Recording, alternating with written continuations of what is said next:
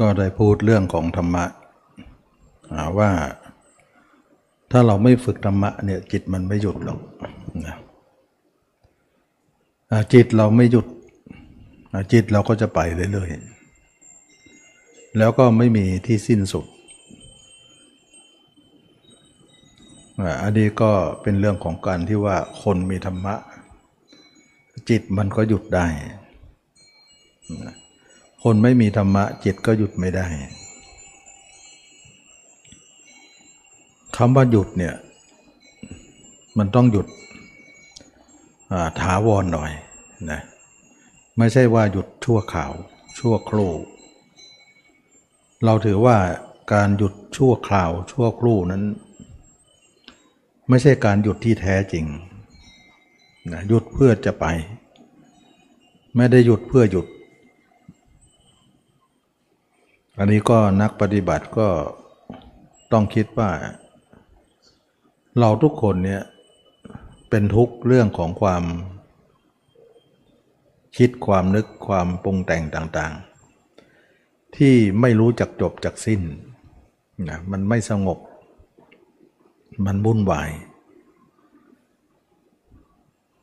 พุทธองค์ทรงกล่าวเรื่องของการที่ว่า เราทุกคนเนี่ยหยุดจิตไม่ได้ จึงติดอยู่ในโลก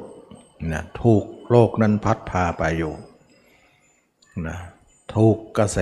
ถูกตัณหานำไปนะเป็นกระแสหรือตัณหานั่นแหละพาไปนะจิตเราจะไหลไปกับกระแส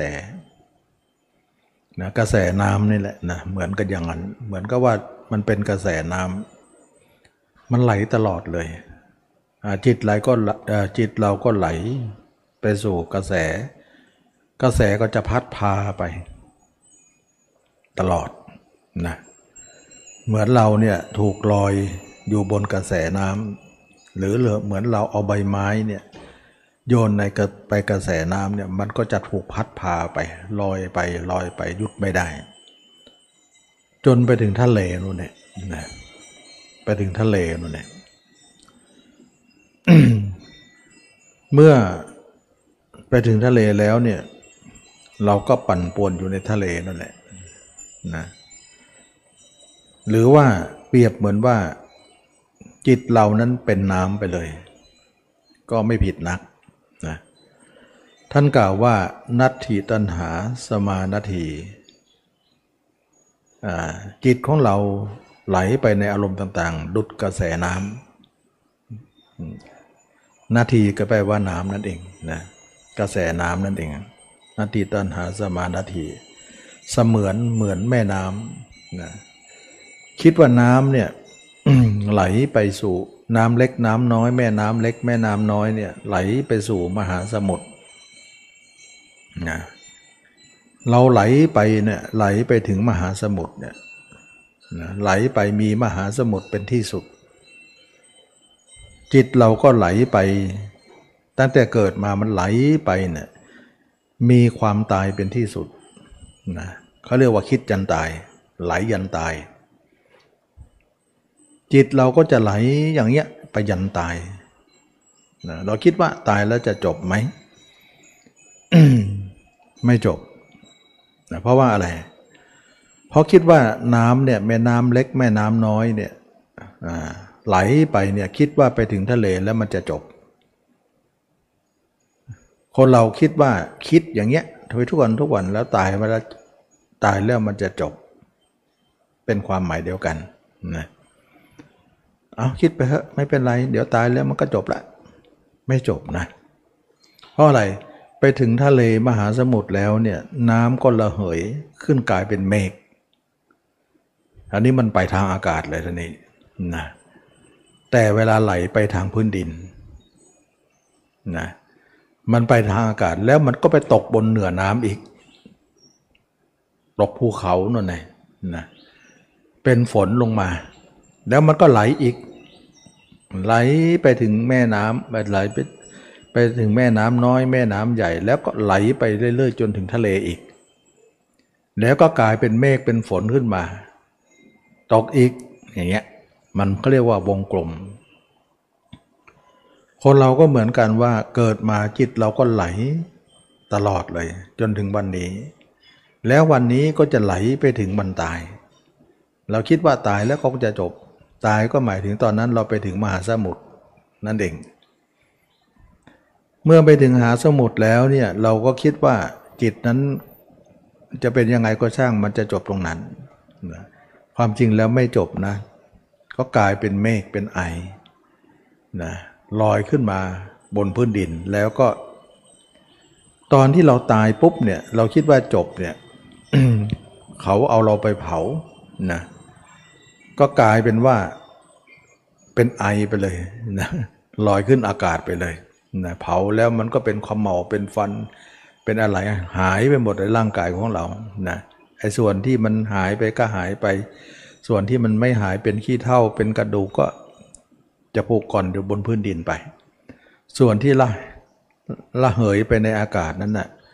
มันก็เหมือนเราตายแล้วลอยไปในอากาศ เป็นโลกของวิญญาณ แล้วก็มาลงสู่ท้องใหม่นะลงสู่ท้องใหม่ ก็เหมือนเรานะมาตก เหมือนฝนนะ่ะลอยไปอากาศ แล้วก็ไปตกอยู่ต้นน้ำใหม่ ก็กลายเป็นว่าแม่น้ำเริ่มไหลมาอีกแล้ว นะจิตเราก็เริ่มไหล หมายถึงว่าเราลอยตายแล้วก็จิตเราก็ลอยขึ้นบนอากาศนะนี้มันไปทางอากาศเลยนะ ตอนศพไปเนี่ยไปทางพื้นดิน ตอนที่เรามีชีวิตก็ไปทางพื้นดิน แต่เวลาตายแล้วไปทางอากาศ เหมือนน้ำเนี่ยเวลาไหลมันไปทางพื้นดิน แต่เวลามันเป็นฝนมันไปทางอากาศ แล้วก็ ไปทางอากาศแล้วก็ไปเข้าท้อง เข้าท้องแล้วเราก็เกิดมา เกิดมามันก็ไหลอีกแล้วนะจิตเราก็จะเกิด ก็เลยไปก็เลยคเป็นคำพูดที่ว่า ตั้งแต่เกิดมาจิตเราก็ไหลอย่างเนี้ยจำความได้นะเราก็คิดว่าใจของเราก็ไหลอยู่อย่างเนี้ย ตั้งแต่เกิดแล้วจนถึงวันนี้เลย แล้วจะถึงวันตายในอนาคตข้างหน้านี้นะที่เราจะต้องตาย เราเห็นไหมว่าการวนเวียนของวัฏสงสารเป็นอย่างนี้ ตายแล้วแทนที่จะจบไม่จบกลายว่าลอยไปทางอากาศแล้วไปเข้าท้องใหม่ มันก็เริ่มต้นใหม่อีกแล้วนะแล้วก็เวลาเกิดมาก็คิดอีกแหละ จิตเราก็ไหลอีกจนถึงตาย แล้วก็ไปหาทางอากาศอีกแล้ว อย่างเงี้ยอันนี้ก็เป็นเรื่องของการที่ว่า เราไม่ได้คิดตรงแค่ว่าเป็นมนุษย์แล้วก็จะเป็นมนุษย์ แล้วเป็นมนุษย์แล้วเราจะไปโลกอื่นอีกนะโลกอื่นอีกมากมาย ไปพบน้อยพบใหญ่อีกเยอะแยะไปหมดเพราะจิตเรามันลอยเป็นหล่นตรงไหนไม่รู้นะก็เป็นลักษณะนั้น เราจะเห็นได้ว่าความคิดนี้ไม่มีที่สิ้นสุดนะถ้าเราไม่มีธรรมะมาแก้เนี่ยเราก็จะเป็นอย่างนี้นะ หรือบางคนบอกว่าเราเข้าวัดทำสมาธิมาแก้ ก็แก้ได้แป๊บเดียวนะตอนที่เรานิ่งสมาธิมันก็หยุดไหลอยู่นะแต่มันไม่ได้หยุดแล้วหยุดเลย หยุดแล้วเพื่อจะไปต่อนะถ้าคนไหนฝึกสมาธิมา ก็จะรู้เลยว่า เวลาเข้าสมาธิจิตมันก็หยุดได้อยู่นะมันก็นิ่งได้ แต่ก็นิ่งยากนะ ไม่ใช่ง่ายนะก็ไม่ใช่ว่าง่ายทีเดียว ราะจิตมันไม่ค่อยยอม ถึงแม้ว่าเราจะสัมผัสบ้างว่ามันได้นิ่งบ้าง ก็จริง แต่ก็นิ่งได้ชั่วขณะ ชั่วครั้งชั่วคราว แล้วเราก็ ออกมาจากสมาธิมันก็ไหลอีกแล้วนะไหลมาบางคนก็ไม่รู้จะทำไงตามดูมัน บางคนก็บอกว่าดูความเกิดดับมัน มันเกิดแล้วก็ดับเกิดแล้วก็ดับ บางคนก็บอกว่ารู้ไม่ต้องไปต้องไปเกิดไปดับกับมันแล้วรู้เฉยอย่างเดียวนะก็แล้วแต่แต่ทั้งหมดทั้งสิ้นนี้บรรดาไปทั้งนั้นเลยนะ บรรดาคำพูดที่กล่าวนี้หมายถึงการไปของจิตเนะี่ยเราจะมองต่างมุมกัน แต่มันก็เป็นอันเดียวกัน สิ่งสิ่งนั้นอันเดียวกัน แต่มองลักษณะหลายคำพูดเท่านั้นเองนะเขาเรียกว่า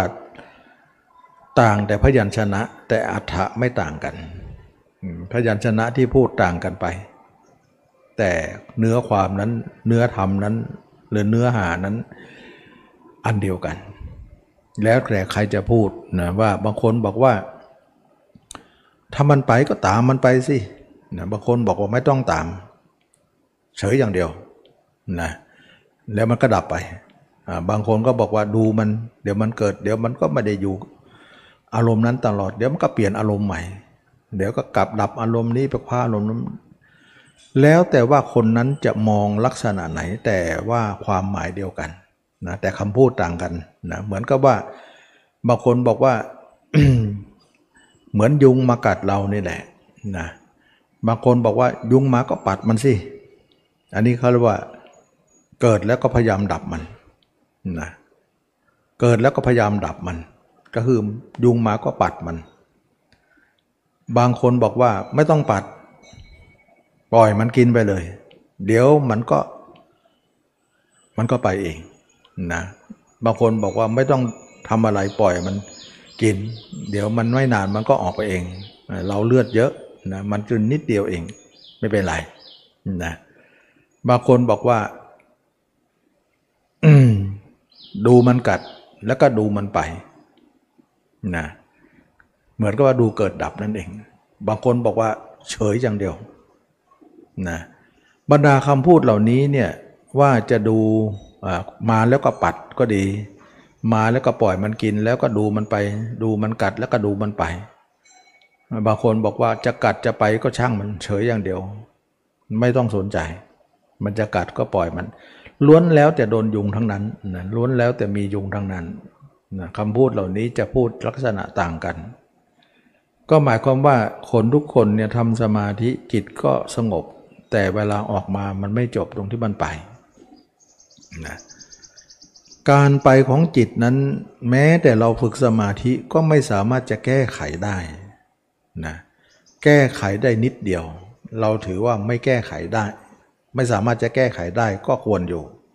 ควรจะพูดคำนี้อยู่ เพราะว่ามันหยุดนิดเดียวนะมันไม่ได้แก้ทั้งหมดนะแก้แต่แก้ได้นิดเดียว มันไม่ได้แก้ทั้งหมด เราก็ถือเหมือนว่าไม่มีผลอะไรนะมีผลนิดเดียว ดีอยู่หน่อยก็เหมือนกับว่าดีกว่าคนไม่ทำสมาธิเท่านั้นเอง เขาไม่ได้เคยสงบเลย เรายังสงบได้บ้างอันนี้ก็เหมือนกับว่า เราทุกคนก็จะเห็นได้ว่า บรรดาจิตที่มันคิดเนี่ยมันเป็นเรื่องเยอะนะมันเป็นเรื่องมากที่เราจะต้องมารู้จักว่าจิตเหล่านี้จะจะแก้ไขอย่างไร แสดงว่าเรามาฝึกสมาธิก็ยังไม่ถึงจุดจบนะเพราะว่ามันนิ่งนิดเดียวเดี๋ยวมันก็ไปอีก ทีนี้คนที่มองมากกว่านั้นมีอยู่นะ คนที่มองคนที่มองมากกว่านั้นมีอยู่ หมายความว่าอย่างไร บางคนคนบางคนเนี่ยเขามองแค่นั้น แต่บางคนเขามองมากกว่านั้น มองแค่นั้นก็หมายความว่า ก็ทำอย่างนี้แหละนะมันมันมันวิ่งมากๆ เราก็ไปพักหน่อยนะเราไปพักในสมาธิหน่อยอ่าเหมือนเราเนี่ยทำงานมากกลางคืนก็ไปนอนหลับหน่อยตอนเช้าก็ทำต่อนะ ก็ไม่เป็นไร พอใจแค่นี้แหละเขาเรียกว่าคนนั้นมองแค่นี้นะไม่ต้องทำอะไรมากกว่านี้นะก็ดูมันไป แล้วก็สงบไปคิดไปสงบไปคิดไปอย่างนั้นแหละแต่บางคนไม่ได้มองแค่นั้น มองมากกว่านั้น คนที่มองมากกว่านั้นน่ะเขามีเหตุผลของเขาว่า เราอยากจะเข้าสมาธิก็นิ่งนะ เราออกสมาธิก็ไม่เที่ยวอะ ก็นิ่งนั่นเองนะไม่อยากเที่ยวมันเหนื่อยนะอยากจะจบการไปการมาเลยนะเข้าสมาธิก็สงบ ออกสมาธิก็อยู่กับกับความเป็นหนึ่งนะไม่เป็นไปอื่น เข้าสมาธิก็นิ่ง ออกสมาธิก็นิ่ง เราก็จะไม่มีคำพูดอะไรว่าทุกเลย แต่ถ้าเกิดว่าเข้าสมาธิแล้วนิ่งเราบอกว่ามันสุข แต่ออกมามันเที่ยวเราบอกว่ามันทุกข์มันมีคำว่าสุขและทุกข์อยู่ เราอยากจะสุขทายเดียว เพราะอะไร เพราะความสุขเป็นที่ต้องการของทุกคน อันนี้ก็นักปฏิบัติก็จะเข้าใจเลยว่า คนมองไม่เท่ากันนะบางคนก็พอใจอยู่ตรงนั้นว่า เราทำอย่างเนี้ยจิตเรานิ่งเราจิตเราเหนื่อยคิดมากก็ไปพักซะบ้างนะก็เข้าสมาธิ ที่บางคนบอกว่าไปชาร์จแบตก่อนนะจิตมันวุ่นวายก็ไปชาร์จ ให้มีพลังก่อนให้มันนิ่งได้บ้างนั่นเองแล้วมาลุยต่อ มาคิดต่อ เวลาคนทำสมาธิเนี่ยเวลาเขาคิดมากๆเขาเหนื่อยนะเวลาเหนื่อยมากๆเนี่ยเวลาคิดเนี่ยมันเหนื่อย แล้วเขาก็ไปพยายามที่จะหลบมุมเข้าทำสมาธินะคนคนที่คนทำสมาธิเนี่ยเวลาคิดมากๆมันเหนื่อย ก็เหนื่อยอยู่นะไม่ใช่ไม่เหนื่อย แล้วเขาไม่ทำสมาธิเนี่ยเหมือนว่าเขาไม่ไม่พักผ่อนเลย มันไม่ไหวนะเขาก็ต้องทำสมาธิ ให้มันสงบบ้างสงบแล้วเนี่ยค่อยว่ากันใหม่นะเขาก็จะเป็นอย่างเงี้ย เหมือนกับหลับแล้วก็ตื่น ตื่นแล้วก็ทำงานต่อทำงานต่อแล้วก็ไม่ไหวก็มาหลับใหม่ อย่างเงี้ย สมาธิก็คือการพักหรือการหลับนั่นเองนะตอนนี้อีกคนหนึ่งมันไม่พอ อีกคนหนึ่งไม่พอว่า เราจะสงบแค่นี้ไม่พอหรอก เรารู้สึกว่าเราอยากสงบตลอดนะทำยังไงเราจะสงบตลอด ถ้าเราสงบตลอดเนี่ยเราก็คงจะเพียงพอ นะอันนี้แหละคนนั้นจึงเป็นผู้มีความหวังว่า เราอยากจะเข้าสมาธิก็นิ่ง อยากจะออกออกสมาธิมาก็อยากจะให้นิ่ง เพราะเราก็ไม่รู้จะคิดไปเพื่ออะไรกัน นักดาเพราะไม่ช้าไม่นานเราก็ต้องตาย ตายก็เอาลอยไปไม่ได้อยู่ดี มันจะคิดอะไรเหมือนก็ว่าจะไม่ตายนะมันมากเรื่องเหลือเกิน ในความคิดนี่นะเราจะทำยังไง ให้จิตเนี่ยมันสงบตลอดเวลา เพราะว่าชีวิตของเราก็ไม่มาก ไม่เกินร้อยเราก็ต้องตาย คิดเหมือนจะไม่ตายนั่นแหละจะเอาอะไรไปทั้งหมดนั่นแหละมันคิดอย่างนั้น เราอยากจะหยุดเลยแหละนะเพราะว่าเราไม่ต้องการที่จะให้จิตเรานั้น ไปไหนต่อไหนอีกต่อไป คนเหล่านี้เนี่ย มีความต้องการมากขึ้น แล้วก็คนเหล่านี้เองที่จะมองว่านิพพานเท่านั้นแหละที่จะเป็นได้นะถ้าไม่ใช่นิพพานเป็นไม่ได้หรอก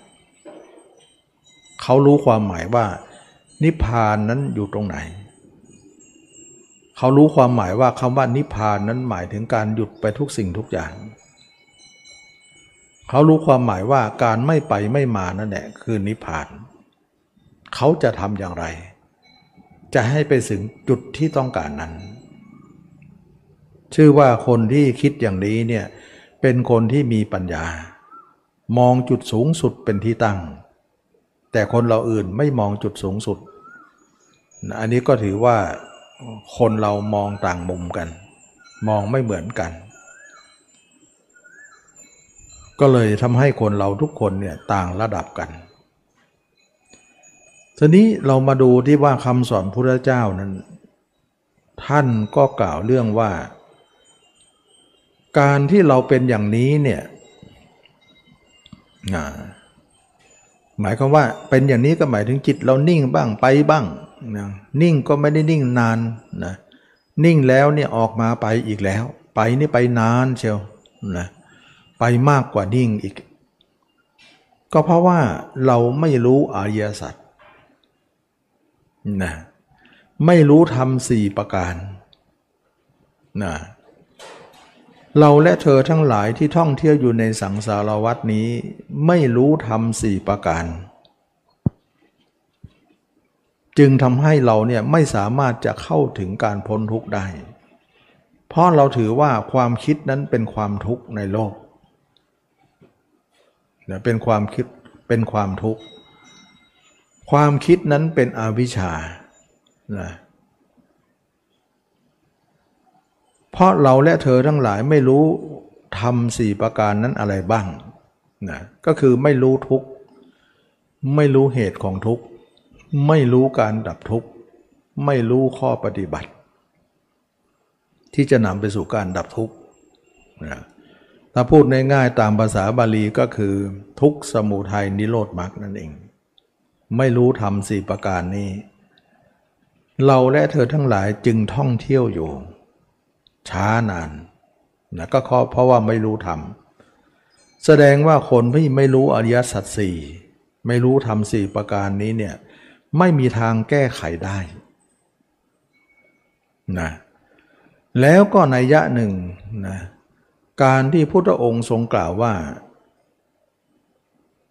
เมื่อเราและเธอทั้งหลายได้ท่องเที่ยวอยู่ในสังสารวัฏมาช้านาน เพราะไม่รู้ทำสี่ประการ อีกนัยยะหนึ่งก็คือ ไม่รู้อาธิศีล ไม่รู้อาธิสมาธิ ไม่รู้อาธิสมปัญญา ไม่รู้อาธิวิมุตตินะวิมุตติ นะไม่รู้สี่ประการนี้เอง อาทิแปลว่ายิ่งใหญ่นะศีลยิ่งใหญ่ สมาธิยิ่งใหญ่ ปัญญายิ่งใหญ่ การหลุดพ้นยิ่งใหญ่นั่นเอง ถ้าแปลเป็นภาษาไทยแล้ว อธิวิมุตติวิมุตติแปลว่าหลุดพ้น ไม่รู้สี่ประการนี่แหละนะเราและเธอทั้งหลายจึงเป็นผู้ท่องเที่ยวอยู่ในสังสารวัฏมาช้านาน แล้วมารู้ธรรมสี่ประการนี้เองนะเราและเธอทั้งหลายได้พ้นไป หลุดไป อันนี้เราจะเห็นได้ว่า พุทธองค์ทรงกล่าวว่า พุทธองค์ก็ดี สงสาวกทั้งหลายก็ดีคนในโลกนี้ก็ดี ไม่รู้ธรรมสี่ประการในยะหนึ่งก็คือ ทุกสมุทัยนิโรธมรรคทุกเหตุกองทุกการดับทุกข้อปฏิบัติ ที่จะนำไปสู่การดับทุกข์ หรืออาธิศีล อาธิสมาธิ อาธิปัญญา อาธิวิมุตนะก็ไม่รู้อริยสัจสี่นั่นแหละจึงเป็นอาธิศีลไม่ได้ อาธิปัญญาอาสมาธิไม่ได้ อาธิปัญญาไม่ได้ อาธิวิมุตไม่ได้นั่นเอง อันเดียวกัน ความหมายคล้ายคลึงกันนะ ความหมายต่อเนื่องกันนะ ตรงนี้ก็ถือว่า เรามาเรียนรู้ว่า เพราะเราไม่รู้อริยสัจจึงไม่รู้อาธิศีลอาธิสมาธิอาธิปัญญา อาธิวิมุตต์นะความหมายเกี่ยวข้องกัน ความหมายเดียวกัน แสดงว่าทุกคนเนี่ยถ้าเราไม่รู้อริยสัจสี่เนี่ยหยุดจิตนี้ไม่ได้เลย จิตนี้ไม่สามารถจะแห้งได้เลย เพราะจิตเราเหมือนกระแสน้ำนะไหลไปในอารมณ์ต่างๆ เหมือนกระแสน้ำที่ไหลอยู่ตลอดเวลา มีทะเลเป็นที่สุดนะแต่มันมันสุดตรงนั้น จากทะเลแล้วมันก็ลอยขึ้นอากาศเลยนะเวลาเวลาเราตายจิตเราก็ลอยไปในอากาศเลย ไปเกิดใหม่อีกแล้ว ก็เหมือนฝนที่ไปตกใหม่อีกแล้ว นั่นเอง แล้วมันก็เป็นแม่น้ำอีกแล้ว ไหลอีกแล้วนะ วนไปก็วนมา เรียกว่าวัฏสงสาร เราไม่ได้มองชาตินี้อย่างเดียวว่าจิตเราไหล แล้วตายแล้วมันจะจบ เรามองชาติต่อไปด้วยว่ามันไม่จบ มองทั้งหมดนั่นแหละว่ามันไม่จบแน่ๆนะแสดงว่าเราคิดอยู่ทั้งทั้งวันเนี่ยในชาตินี้เนี่ยชาติที่แล้วเราก็คิดอยู่ทั้งวันนี้แน่นอนนะชาตินี้ไม่ได้คิดไม่จบไงคิดไม่หยุดไง แสดงว่าชาติที่แล้วเราก็คิดอย่างนี้มาไม่หยุดอยู่แล้ว มาชาตินี้เราก็คิดอยู่อย่างนี้อีกต่อไป และชาติหน้าก็คิดอีกแล้วนะมันก็เลยว่ามีแต่การไหลของไปไปของจิตตลอดเวลา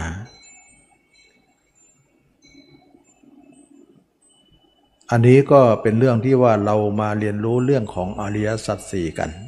นะเเรื่องอธิศีลอธิสมาธิอธิปัญญาอธิวิมุตติกัน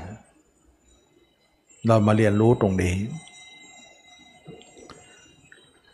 ทีนี้เรามาเรียนรู้ตรงนี้เนี่ยเรามาศึกษาพระธรรมคำสอนพุทธเจ้านั้น เราไม่เพียงแต่ทำสมาธิอย่างเดียว ชื่อว่าไม่ถึงไหนนะเรามาทำสมาธิอย่างเดียว ชื่อว่าเรายังไม่รู้แจ้งในพระสัทธรรม เพราะสมาธินั้นหยุดนิดหน่อย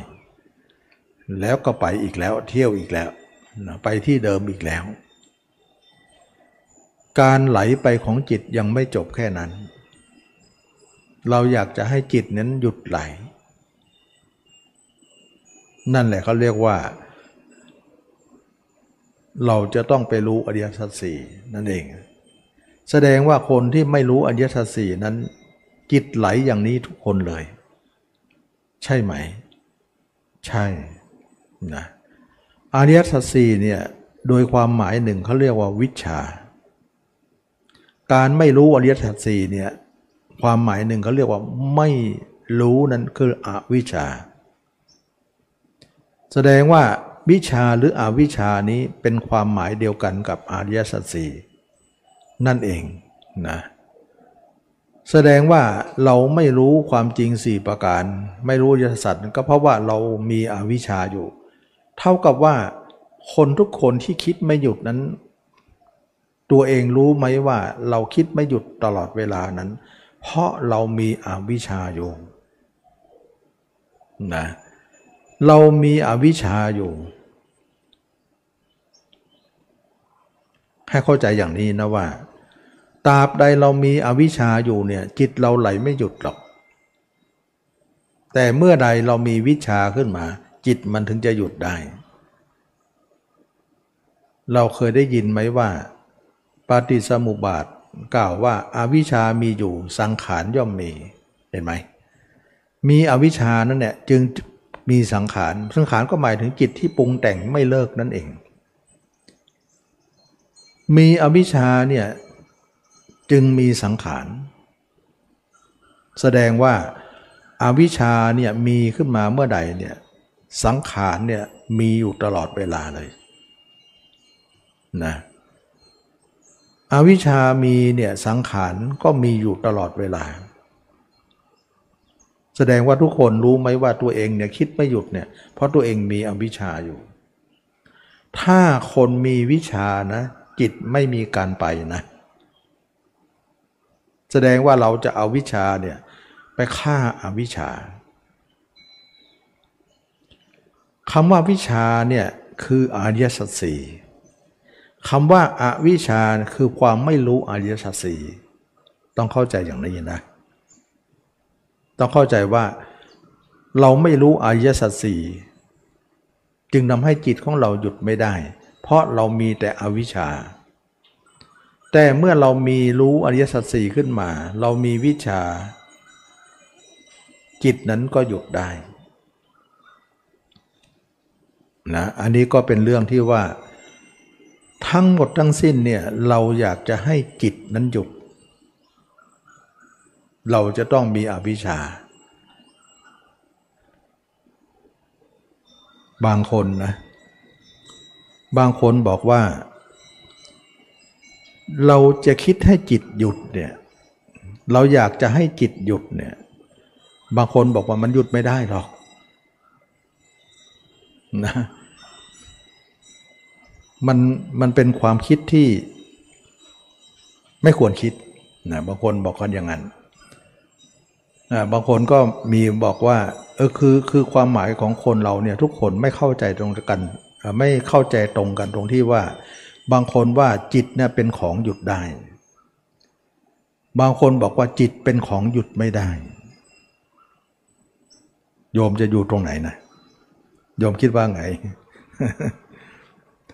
คนที่บอกว่าจิตหยุดไม่ได้เนี่ยเขาพยายามนะความพยายามของเขาเนี่ยเขาเห็นว่ามันพยายามเท่าไหร่มันก็ไม่หยุดนะเขาก็เลยคิดว่ามันคงหยุดไม่ได้หรอกนะ อันนี้ก็เป็นว่าตัวเองไม่สามารถจะหยุดตัวเองได้ ไม่หยุดจิตได้ ก็เลยมีคำตอบอย่างนั้น แสดงว่าเขาเอาความสามารถของเขาวัด แล้วเขาก็ตัดสินด้วยความสามารถของเขา เขาจึงพูดอย่างนั้นนะแต่ทีนี้ว่าเราก็ถามว่า ถ้างั้นพุทธเจ้าพระอรหันเนี่ยหยุดจิตไม่ได้เลยเหรอเขางงเลย นะโยมคิดว่าไงนะพระเจ้าพระอรหันเนี่ยหยุดจิตได้ไหม หรือว่าคิดมั่วอย่างเรานี้ ต้องหยุดจิตได้ดินะถึงแม้ว่าเราจะเป็นคนหยุดจิตยังไม่ได้นะแต่เราเข้าใจว่า เข้าใจว่าพระเจ้าและพระอรหันหยุดได้แน่นอน เห็นไหม การหยุดได้ของท่านเนี่ยท่านจึงชื่อว่าพุทธเจ้า การหยุดได้ของท่านท่านจึงชื่อว่าพระอรหันคนที่หยุดไม่ได้ชื่อว่าปุถุชน เขาไปไม่เป็นเลย ถ้าเราถามอย่างนี้ เขาบอกเอ๊ะไม่รู้ ไม่รู้หรือแกล้งไม่รู้ เราก็ถาม แสดงว่าคนที่หยุดจิตไม่ได้นั้นนั่นคือปุถุชน คนที่จุดหยุดจิตได้นั้นคือพระเดียเจ้า พระพุทธเจ้าพระลานนั่นเอง แสดงว่าจิตหยุดได้มีอยู่ เมื่อท่านหยุดได้ท่านจึงเป็นพุทธเจ้าเป็นพระละหันนะต้องเข้าใจว่าตัวเองเอาความสามารถตัวเองวัด นะตัวเองว่าไม่เห็นมันจะหยุดได้เลย พยายามแล้วพยายามอีกนะหยุดได้สมาธิก็นิดดินนิดหน่อยนะแต่ออกมามันก็ไม่หยุดอีกแล้ว ตัวเองก็เลยสรุปและตัดสินด้วยคำพูดนี้นะเราบอกว่าตัดสินเร็วเกินไปไหมนะเราไม่ฟังคนอื่นบ้างหรือนะว่าเรานะสุดความสามารถแต่หยุดจิตไม่ได้ แต่ไม่ทำไมไม่ฟังคนอื่นว่าท่านบอกว่าหยุดได้ เราไม่ควรไม่ไม่ไม่เงี่ยหูฟังไหมว่า ท่านหยุดได้อย่างไร เพื่อเราจะนำมาประพฤติปฏิบัติ ในเมื่อเราหยุดไม่ได้ แต่คนอื่นหยุดได้เนี่ยเราน่าจะเงี่ยหูฟังนะเพื่อเราจะน้อมนำมาประพฤติปฏิบัติ แล้วเราจะได้หยุดได้ เพราะความสามารถไม่เหมือนกันนะเราจะเอาเราเป็นสรุปเนี่ยเราเป็นปุรุชนอยู่นะนะเเราเป็นปุรุชนอยู่เราสรุปอะไรไม่ได้หรอก ต้องให้พายเจ้าสรุปให้สิ เพราะท่านสูงกว่าเรา แสดงว่าเรายังไม่มีความสามารถยังไม่มีบุญบารรมีอะไร ความสามารถแค่นั้นนะเราจะมาสรุปว่าตัวเองทำไม่ได้ ก็ผ่านไปว่าทุกทุกอย่างทำไม่ได้หรอกนะไม่ใช่อย่างนั้นไม่ใช่อย่างนั้น นะเราต้องฟังคนอื่น เพราะว่าคนที่มีปัญญา มีบุญบารรมีที่มากกว่ากว่าเราเยอะ ท่านสรุปว่าอย่างไรนะก็คือว่าจิตมันหยุดได้นะและคนที่หยุดไม่ได้เนี่ยเขาก็พยายามที่ว่าจะใช้เหตุผลของเขานะเข้าคำสอนให้ได้นะเข้าคำสอนได้เป็นยังไงเขาก็ให้เหตุผลว่า เราก็ถามว่าจิตทำไมเขาบอกว่าจิตหยุดไม่ได้ เพราะมันทำไมอะ เพราะจิตไม่ใช่ของเราเขาให้เหตุผลอย่างนั้น อันไหนไม่ใช่ของเรา อันนั้นเป็นทุกข์ อันไหนเป็นทุกข์ สิ่งนั้นเป็นอนัตตา สิ่งไหนเป็นอนัตตา สิ่งนั้นบังคับบัญชาไม่ได้นะเขาให้เหตุผลอย่างนี้นะดูเหมือนเป็นธรรมะจริง ๆนะ แต่พยายามเป็นธรรมะยัดเยียด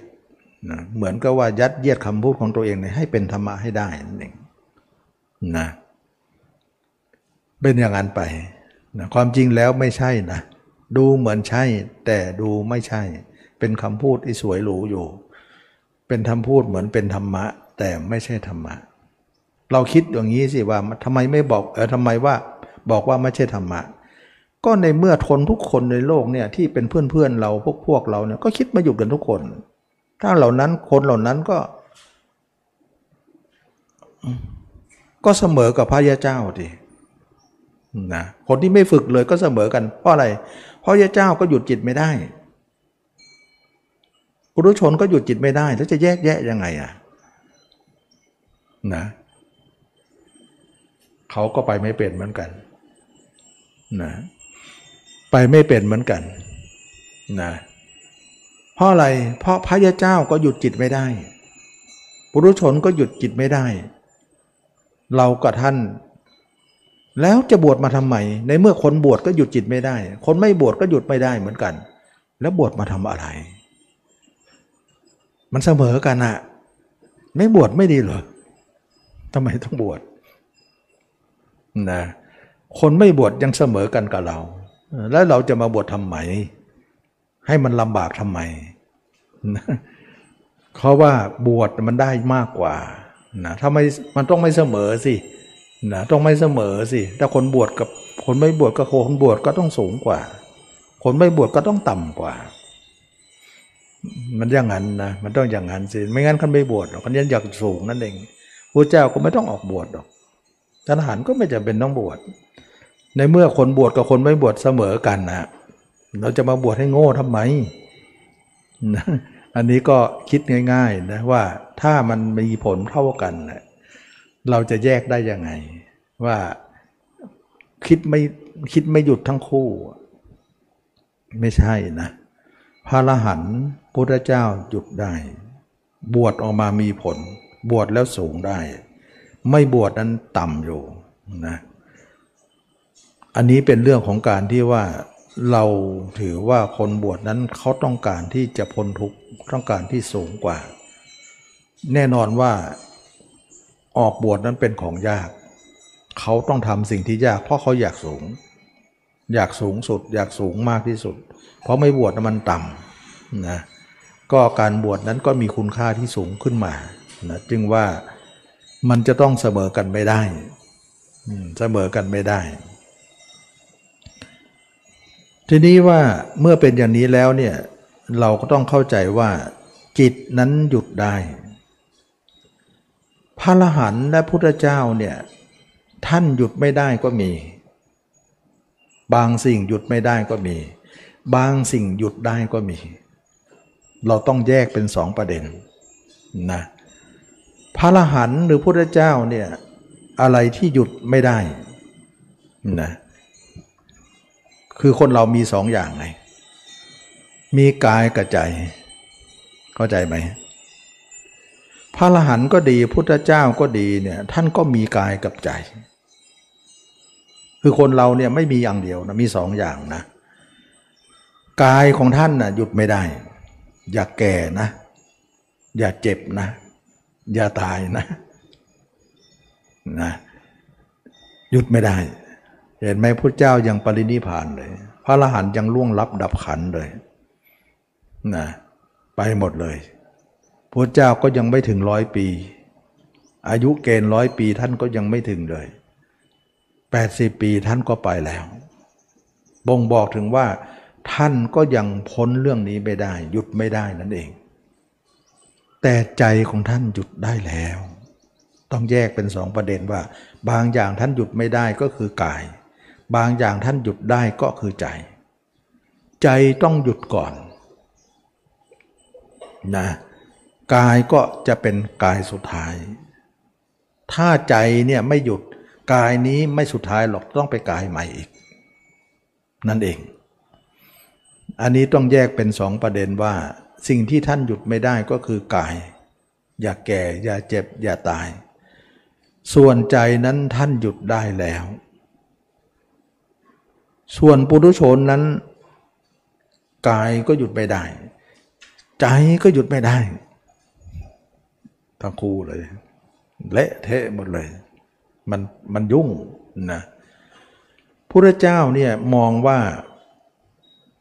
ความคิดของพระเจ้าเนี่ยจะไม่เหมือนคนทั่วไปคิดนะความคิดคิดค้นของพระเจ้าเนี่ยยิ่งกว่า มนุษย์เราคิดว่าทำยังไง มีชีวิตแล้วจะไม่ตาย แก้ที่กายพูดง่ายๆนะแก้ที่กาย ก็เลยว่าพยายามมนุษย์จะพยายามสรรหายาอายุวัฒนะ พยายามจะหามาให้ได้ ว่าทำยังไงให้เราเนี่ยยืด อย่างน้อยมันจะตายจริง แต่ยืดความตายหน่อยนะพยายามที่จะยื้อว่าไม่ให้ตายหรือว่าตายช้าลง ก็พยายามแสวงหา อายุยาอายุวัฒนะยาอายุยืนนะพยายามแสวงหาว่าทำยังไงจะให้มันยืน สุดท้ายมันก็ยืนไม่ได้ บางคนเป็นคนสำคัญของคนกลุ่มเหล่านั้น เช่นมันเป็นผู้นำอย่างนี้เขาก็เลยทำไงดีอะในเมื่อมันหยุดไม่ได้ ตายแล้วทำไงดีทำยังไงให้ตายแล้วให้อยู่ได้นานๆอีก ก็กลายเป็นมัมมี่กลายเป็น ไม่ได้อะไรก็รูปปั้นกันแล้วกัน บางครั้งก็เอากระดูกไว้ ใส่อะไรไว้เพื่อให้อยู่ได้นาน แต่ก็ได้เท่านั้นเอง แต่ยังไงก็ต้องตายอยู่ดีนะพยายามที่จะยื้อว่าไม่ให้ตายด้วยวิธีต่างๆ จนความคิดมนุษย์เนี่ยสุดปัญญา บางครั้ง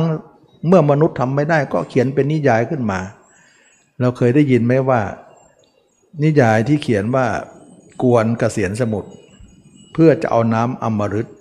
กินแล้วจะไม่ตาย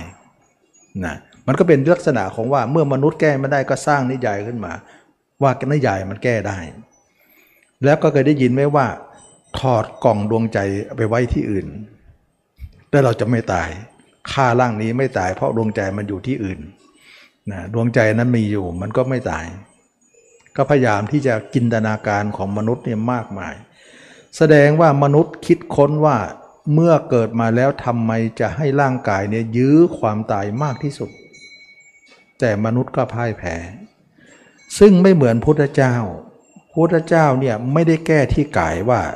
เกิดมาแล้วไม่ให้ตายไม่มี แต่ท่านแก้ที่ใจ แก้ที่ใจ ไม่ได้แก้ที่กายนะ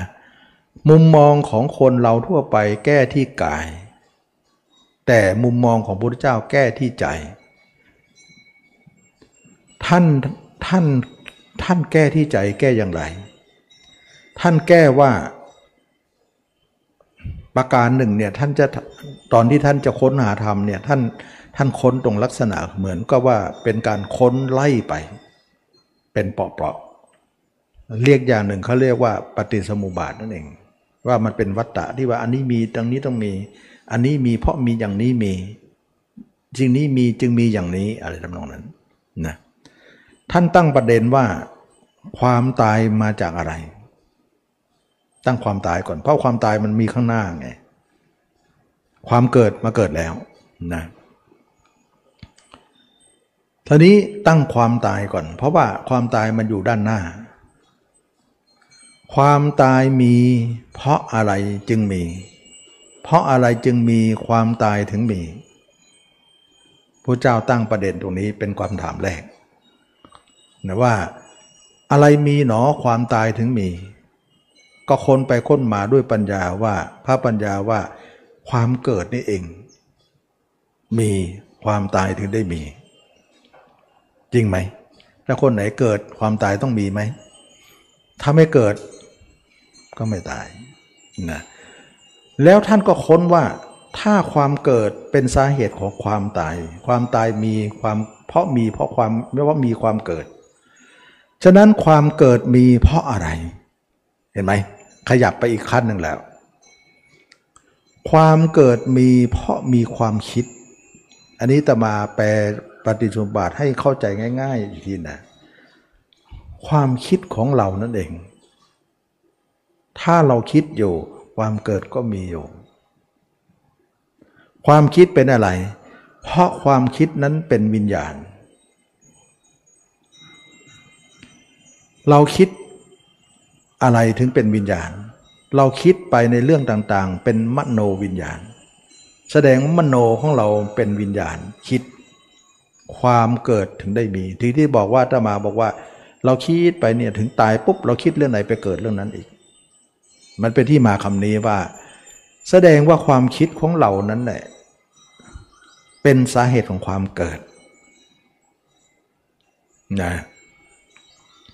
ทีนี้ก็ค้นออกไปอีกว่า ความคิดนั้นมีเพราะมีอะไร ความคิดถึงมีนะเอาไปอีกขยักเข้าข้างในอีกทีหนึ่งโยมตอบได้ไหม เริ่มยากแล้วก็สอบนะ ความความเกิดมี เพราะมีความคิด และความคิดมีเพราะอะไรนะเพราะตัณหามีนะความคิดมีเนี่ยเพราะตัณหามีนะตัณหาที่บอกว่า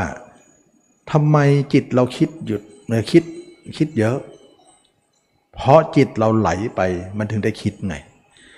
การไหลไปนั่นแหละที่บอกเหมือนกระแสน้ำนั่นแหละกระแสนั้นเรียกว่าตัณหานะก็บอกแล้วว่านัตถิตัณหาสมานาที แสดงว่ามันไหลเมื่อไหร่เนี่ยมันก็คิดเมื่อนั้น การไหลนั่นแหละทำให้เราคิด ถ้าไม่ไหลก็ไม่คิดทีใช่ไหม เอาละที่เริ่มสอบเริ่มสาวไปเลย การที่คิดค้นอย่างนี้นะเขาเรียกว่าการค้นหาอริยสัจนั่นเดียวกันนะ ทุกเนี่ยเราต้องค้นหาเหตุมันนะเพราะในอริยสัจเนี่ยบอกว่าทุกความคิดเป็นความทุกข์ไงดังนี้เรากำลังค้นหาเหตุมันว่ามันมาจากไหน ก็คือ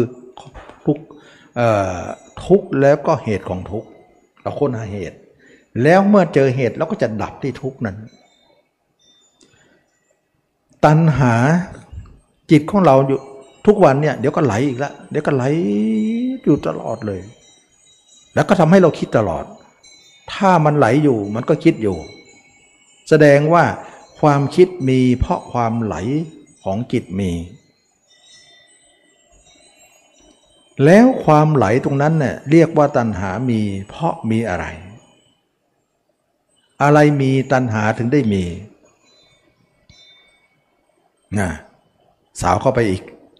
อันนี้ก็เรียกว่าค้นหา ถึงได้บอกว่าการค้นหาอย่างนี้เนี่ยเขาเรียกว่าการรู้อริยสัจไงที่พระเจ้ากล่าวว่า และเทาและเธอทั้งหลายไม่รู้อริยสัจจึงท่องเที่ยวอยู่ในสังสารวัฏอันช้านาน ก็เราค้นหา เพราะเราค้นหาไม่ได้ แต่พระเจ้าค้นหาได้ตอนที่เป็นพระเจ้านะตอนนั้นตอนก่อนนั้นค้นไม่ได้ เพราะยังไม่มีสติปัญญา มีบารมีพอ พระสติพระปัญญายังไม่พอว่างั้นเถอะ ก็เลยทำให้พุทธเจ้าเนี่ยต้องเป็นพุทธเจ้าก่อน แล้วก็มีพระสติพระปัญญา แล้วก็พุทธเจ้าก็สามารถที่จะได้ใช้บุญบารมีนั้นค้นได้ เราต้องอาศัยสติพระสติพระปัญญาของท่านนะเพราะว่างั้นเราไม่มีปัญญาแน่นอน ถ้าเราคิดเนี่ยขนาดว่าตอบได้ไหมเนี่ยเงียบเลยนะถ้าคิดไม่ได้นั่นเอง เพราะว่ามันยากนะ คนลังอย่างเราเนี่ยเราเก่ง เราคิดว่าเราฉลาดแต่คิดไม่ได้อะนะเทวดาก็คิดไม่ได้ พระผมก็คิดไม่ได้ เพราะว่ามันเกินวิสัยของมนุษย์และเทวดาและผมต้องอาศัยพุทธเจ้าอยู่ในวิสัยของพุทธเจ้าเท่านั้น เราจึงพึ่งพาพุทธเจ้าไงทีนี้ความตายมีเพราะมีความเกิด ความเกิดมีเพราะมีความคิด ความคิดมีเพราะมีตัน กระแสมีตัณหา กระแสมีความคิดถึงได้มี แล้วอะไรมีตัณหาจึงมีละ่ะ กระแสจึงมีนะเขาเรียกว่าอุปทานนะอุปทานมีตัณหาจึงมีตมาจะแปลงอริยสัจเออแปลงแปลงปฏิสุบัติให้ให้เข้าใจง่ายนะไม่พูดตามตรงๆนะแต่ให้คนทุกคนเข้าใจง่าย ๆขึ้น นะว่าถ้าจะมาพูดว่าตามยศตามปฏิสุบาทเลยโยมจะเข้าใจยากนะแต่มาก็ต้องใช้อะไรที่มันง่าย ๆที่เข้าใจได้อะนะคำพูดง่ายๆนะตัณหามีตัณหาคือการการไหลของจิตที่เป็นเหมือนกระแสน้ำมีเนี่ยเพราะมีอุปทาน อุปทานแปลว่า ยึดมั่นนะยึดมั่น คนเรายึดมั่นถือมั่นอะไร เราจะยึดมั่นสิ่งใด เราต้องมีความรักในสิ่งนั้นเสมอ ฉะนั้นในคำว่าอุปทานเนี่ยท่านหมายถึงว่าเรายึดมั่น แต่เบื้องหลังของความยึดมั่นนั้นน่ะคนเราจะยึดจะมั่นอะไรเนี่ยมันต้องมีความรัก ความไม่ความความยึดมั่นเนี่ยไม่เกิดไม่สามารถจะเกิดด้วยความไม่รัก สมมติว่าเราถือกระเป๋ามาเนี่ยแต่ในกระเป๋าของเรามีเงินสักล้านหนึ่ง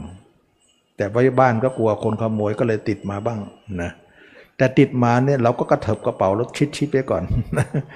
นั่งก็ยังให้รู้สึกได้ว่ามันติดติดอยู่นะถ้าเกิดว่ามันไม่ติดเนี่ยเรากลัวใครจะหยิบไป แสดงว่าเรารักแล้วใช่ไหมแสดงว่าไอ้สิ่งนั้นมันมีค่าและเราก็รัก แล้วก็พยายามกระเถิบชิดมา แล้วก็พยายามนั่งก็ดียืนก็ดีทำอะไรอยู่ก็ดีเนี่ยทำอะไรอยู่เนี่ยก็พยายามจะพะวงหาตรงนี้เสมอ เพราะอะไรเพราะมันมีค่า กลัวใครจะหยิบเอาไปสักไปซะจนจนที่เราเผลอนะแสดงว่าเรารักสิ่งใดเราจะยึดมั่นสิ่งนั้น แสดงว่าในกระเป๋าเรานั้นมีเงินอยู่ทั้งล้าน แต่เราติดมาเนี่ยเผื่อว่าไว้ไหนก็กลัวคนจะขโมยก็เลยติดมานะ แล้วก็เวลาติดมาใส่กระเป๋า มันก็กระเถิบกระเป๋านะชิด แทบจะอุ้มไว้เลยแหละนะก็พยายามที่ใจตวัดหาตวัดหาตวัดหาอยู่ตรงนั้นเรื่อยๆทำอะไรก็ไม่เป็นอันทำมัวแต่ห่วง เรารู้ไหมว่าการห่วงการรักในสิ่งนั้นนะเพราะสิ่งนั้นต้องมีค่า และความรักเข้าประจวบเข้าไปอีก ความรักนั่นแหละเป็นสาเหตุถึงการยึดมั่นสิ่งนั้น ราะอะไร เพราะมันมีค่า แล้วเราก็ยึดมั่นสิ่งนั้น แล้วก็หวงแหนสิ่งนั้น ประครบประงมสิ่งนั้น อารักขาอารักขาสิ่งนั้น ถ้าใครทำอะไรเราก็ต้องกีดกันต่อสู้หึงหวงนั่นเองนะนี่แหละจึงว่าอุปทานจะมีได้ เพราะสิ่งที่เรารักสิ่งนั้น เรารักสิ่งนั้นเราจึงมีอุปทานเเราจะค้นหาว่าต้นตอของการไหลของจิตเนี่ยมันไหลได้ยังไง แล้วมันเป็นเป็นอะไร อะไรคือต้นเหตุของมันนะสุดท้ายเนี่ยมาตรงที่ว่าอุปทาน และอุปทานเนี่ยจะมีอุปทานหรือยึดมั่นสิ่งใดเนี่ยเราต้องมีความรักสิ่งนั้นเสมอ ถ้าเราไม่รักเราจะไม่มีอุปทานเลย ถ้าเรารักอยู่อุปทานเราก็มีอยู่ ท่านเปรียบเหมือนว่า ชายก็ดีหญิงก็ดีนะถ้าเขามีความชอบพอกันนะชายหญิงคนนั้นก็มีความปฏิพัติกัน มีความพอใจกันและกันอยู่ หลังจากวันนั้นไปแล้วเนี่ยเหตุการณ์อื่นขึ้นมา เขาเห็นชาย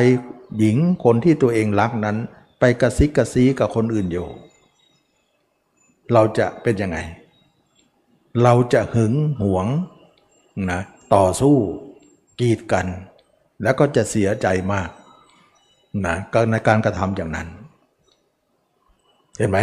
ถ้าเรารักสิ่งใดแล้วมันจะเอาใจฝังกับสิ่งนั้น แล้วก็สิ่งนั้นจะเป็นอื่นเนี่ยมันจะต้องต่อสู้เลย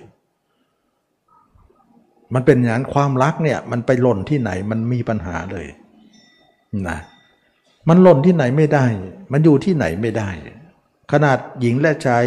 มีความชอบพอกัน มีความรักกันเนี่ยต่อมาหญิงและชายนั้นไปเห็นคู่ของตัวเองนั้น มีความกระซิกกระซีกับคนอื่นอยู่เนี่ยมันเอาละดิมันจะขึ้นแล้วนะนั่นแหละเขาเรียกว่า อุปทานเกิดจากสิ่งที่หลัก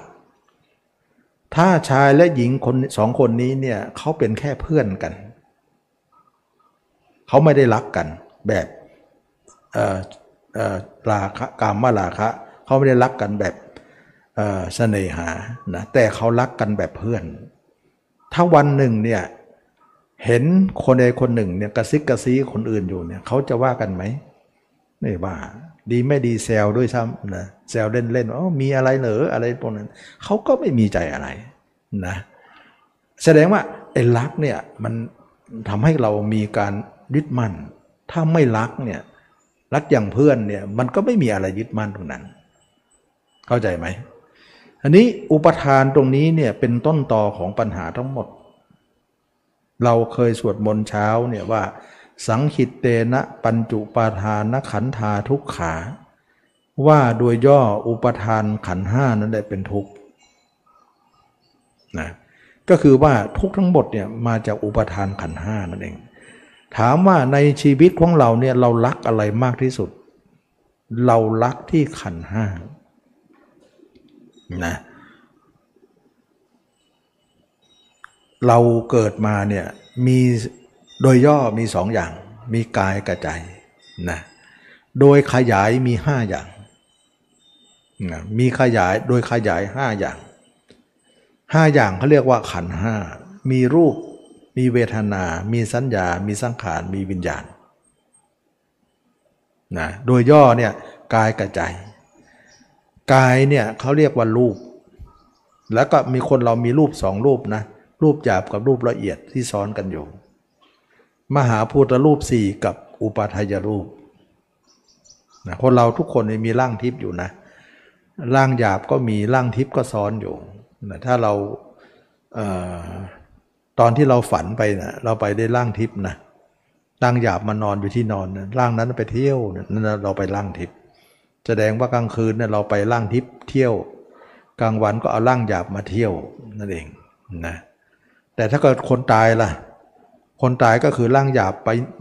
ไม่เที่ยวแล้วมันตายร่างทิพย์เที่ยวอย่างเดียวเลย ก็คือร่างวิญญาณนั่นเอง แสดงว่าทุกคนก็มีร่างสำรองอยู่แล้ว พร้อมที่จะตายได้ทุกเมื่อตายปุ๊บเนี่ยร่างนั้น ทำงานทันทีเลย ปกติมันซ้อนกันอยู่แล้วไงเป็นรูปเป็นเป็นเป็นร่างซ้อนร่างเงานั่นเองนะแต่เราเราไม่ได้คิดมากไงว่ากลางคืนมันก็เป็นร่างวิญญาณแล้วเราอ่าเราก็คือผีนั่นเองนะพูดง่ายๆนะนะกลางคืนก็ไปไหน มันเดินเป็นอะมันไม่เห็นเดินเลย มันทะลุฝาไม่ล่ะไม่เห็นมันออกไปห้องนะไม่เห็นมันเปิดประตูเลย มันทะลุเลยนะแต่ตัวเราต้องเปิดประตูนะ อันนี้แสดงว่าร่างกายของเรามีสองร่าง เขาเรียกว่ารูป ส่วนใจของเราในคิดในอารมณ์ต่างๆเนี่ยเป็นเวทนา เป็นสัญญา เป็นสังขาร เป็นวิญญาณนะอันนี้ก็เป็นเรื่องที่ว่าเราทุกคนเนี่ยโดยขยายแล้วมีห้าอย่าง รูปเวทนา สัญญา สังขารวิญญาณ แล้วบรรดาห้าอย่างเนี่ยแบ่งเป็นสองฝ่าย นะฝ่ายรูปกับนาม ฝ่ายหนึ่ง ฝ่ายรูปกับนามฝ่ายหนึ่ง ฝ่ายวิญญาณฝ่ายหนึ่งนะฝ่ายรูปนามเนี่ยเป็นยังไงห้าอย่างนี้นะ เราแบ่งเป็นสองฝ่ายฝ่ายหนึ่งเรียกว่า รูปกับนาม ฝ่ายหนึ่งเขาเรียกว่าวิญญาณ เป็นยังไง คนเราเนี่ยรูปกับนามก่อนนะคนเราเนี่ยอย่างที่บอกว่ารูปเนี่ยก็คือร่างกายนี้ได้ไหมล่ะไม่ว่ารูปหยาบไม่ว่ารูปละเอียดสองรูปเนี่ยสองร่างเนี่ยเขาเรียกว่ารูปหมด แล้วใจเข้ามาอาศัยอีกทีหนึ่งเป็นนาม เรียกว่ารูปนามนะรูปนาม หรือนามรูป ก็ได้บางคนก็เรียกว่ารูปนาม บางคนก็เรียกนามรูปก็ได้หมดกายใจกายใจนั่นเอง แต่ใจกายของเราได้มาแล้วใจของเรามาอาศัยแล้วนะมีทั้งรูปมีทั้งนามละ แต่ขณะนั้นน่ะจิตเราจะนามนามคือจิตนั่นนะกายกับใจมาอาศัยแล้วเนี่ยถ้ามันไม่ออกไปทางตาเนี่ยเราไม่เรียกว่าวิญญาณ ไม่ออกไปทางหูจมูกเล่นกายใจไม่ออกประตูหกเนี่ยเรายังไม่เรียกวิญญาณ เรียกว่านามนะเรียกว่าใจ เรียกว่าจิตอยู่ แต่ถ้าเกิดว่า ออกไปทางตาทางหูจมูกลิ้นกายใจเมื่อไหร่ ออกประตูเมื่อไหร่ว่างั้นเถอะ ประตูเรามีหกบาน ออกไปประตูเมื่อไหร่เนี่ยเขาเรียกว่าวิญญาณหมดเลย ออกทางตาเรียกว่าจักขุวิญญาณ ออกทางหูโสตะคานะชิวหากายะมโน ฝ่ายวิญญาณหมดเลย แล้ววิญญาณเนี่ยจะมีตัวย่อยก็คือเวทนา สัญญา สังขารแล้ววิญญาณ นะก็เลยว่าฝ่ายหนึ่งนามรูปฝ่ายหนึ่งวิญญาณ วิญญาณมีสี่อย่างนะเวทนาสัญญาสังขารแล้วก็ตัวมันเองก็วิญญาณนั่นแหละคือว่าวิญญาณเป็นหัวหน้า เวทนาสัญญาสังขารเป็นบริวารก็ได้นะเป็นเป็นหัวหน้าแล้วก็ลูกน้องก็ได้ ฉะนั้นจึงว่าแบ่งฝ่ายแล้วฝ่ายหนึ่งนามรูปฝ่ายหนึ่งวิญญาณ ถ้าวิญญาณมีอยู่ นามรูปก็ต้องมีอยู่ ถ้าวิญญาณดับไป นามรูปก็จะดับไปที่นั้น ที่เราเคยได้ยินปฏิสมุบาทว่า อันนี้ก็มาฟังเรื่องของความซับซ้อนหน่อยเนาะก็อาจจะงงๆหน่อย แต่ก็พยายามนะจะพูดให้ง่ายที่สุด เท่าที่จะฟังง่ายที่สุด แต่ก็ยากนะแต่ว่ามันก็เข้าใจ ได้ยากอยู่นะแต่ก็พยายามทำให้ง่าย สมมุติว่าคนคนตาย เวลาเราตายปุ๊บเนี่ยเราคิด ตอนนั้นเรายังไม่ได้ปฏิบัติธรรมเนี่ยเราคิดอะไรก็ได้ ปกติมันก็คิดอยู่แล้วนะเราก็คิดอยู่ทั้งวันคิดโน่นคิดนี่คิดโน่นคิดนี่เนี่ยแต่มันยังไม่ตายก็ยังเป็นแร่แป้ยังไม่ไปไหนนะยังไม่ไม่เป็น เป็นเรื่องที่จะไปเกิดอีกนะมันเป็นว่าที่ไปก่อน แต่ขณะที่เราตายปุ๊บเนี่ยจิตเราไปอยู่ในความคิดใด ความคิดเหล่านั้นน่ะผ่านตาหูจมูกลิ้นกายใจหมดเลย เป็นมโนวิญญาณ ฉะนั้นเวลาเราตายปุ๊บเนี่ยเราจะเหลืออะไร เหลือมโนวิญญาณไว้ ที่เราเคยได้ยินเสมอว่า เวลาคนตายแล้วเนี่ยก็เรียกว่าคนตายนั้นเรียกว่าจิตวิญญาณ นะที่เราเคยได้ยินใครพูดนะอ๋อเขาตายแล้วนะ แต่เขามีอยู่ไหมมีอยู่ มีในรูปของวิญญาณนะเราก็เข้าใจกันเป็นพื้นฐานก็เข้าใจถูกอยู่นะ คนเราตายแล้วเนี่ยยังเหลือวิญญาณอยู่ยังไม่ตายนะทุกคนก็รู้ว่าวิญญาณไม่ตายหรอก เมื่อวิญญาณมีอยู่เนี่ยเพราะขณะนั้นเขาเขามโนอยู่ นะตาก็ทำลาย หูก็ทำลาย จมูกก็ทำลาย เวลาตายปุ๊บเนี่ย ตาหูจมูกลิ้นกายเนี่ยทำลายห้าอย่างเลย เพราะมันเน่า ตาก็เน่า หูก็เน่า จมูกก็เน่า แต่ใจไม่เน่าไม่ตาย เข้าใจไหมตร่างกายเราเน่าหมดเลย ตาก็เน่าหูก็เน่าจมูกก็เน่าลิ้นก็เน่ากายก็เน่า แต่ใจไม่เน่านะก็เลยว่าเราตายเนี่ยร่างกายเราเน่า ห้าอย่างก็เน่า แต่สิ่งเดียวที่ไม่เน่าไม่ตายก็คือ มโน มโนวิญญาณเรา เมื่อเมื่อเมื่อเรามีมโนอยู่ไม่เน่าเนี่ยเวลาเวลาเราตายปุ๊บนะเขาจะเผาไฟเผาได้แต่ล่าง ตาหูจมูกลิ้นกายแต่ใจไม่ไม่ไม่ไม่ไม่ไหม้นะไม่ไหม้ไม่เผาเอาใจไม่อยู่แล้วนะไม่อยู่แล้วมโนมันไม่อยู่แล้ว มันก็ลอยไป นะฉะนั้นเวลาคนตายเหลือวิญญาณ วิญญาณมีอยู่ มันต้องไปหานามรูปให้ได้ แน่นอน เพราะอะไร เพราะเวลาลงสู่คันปุ๊บเนี่ย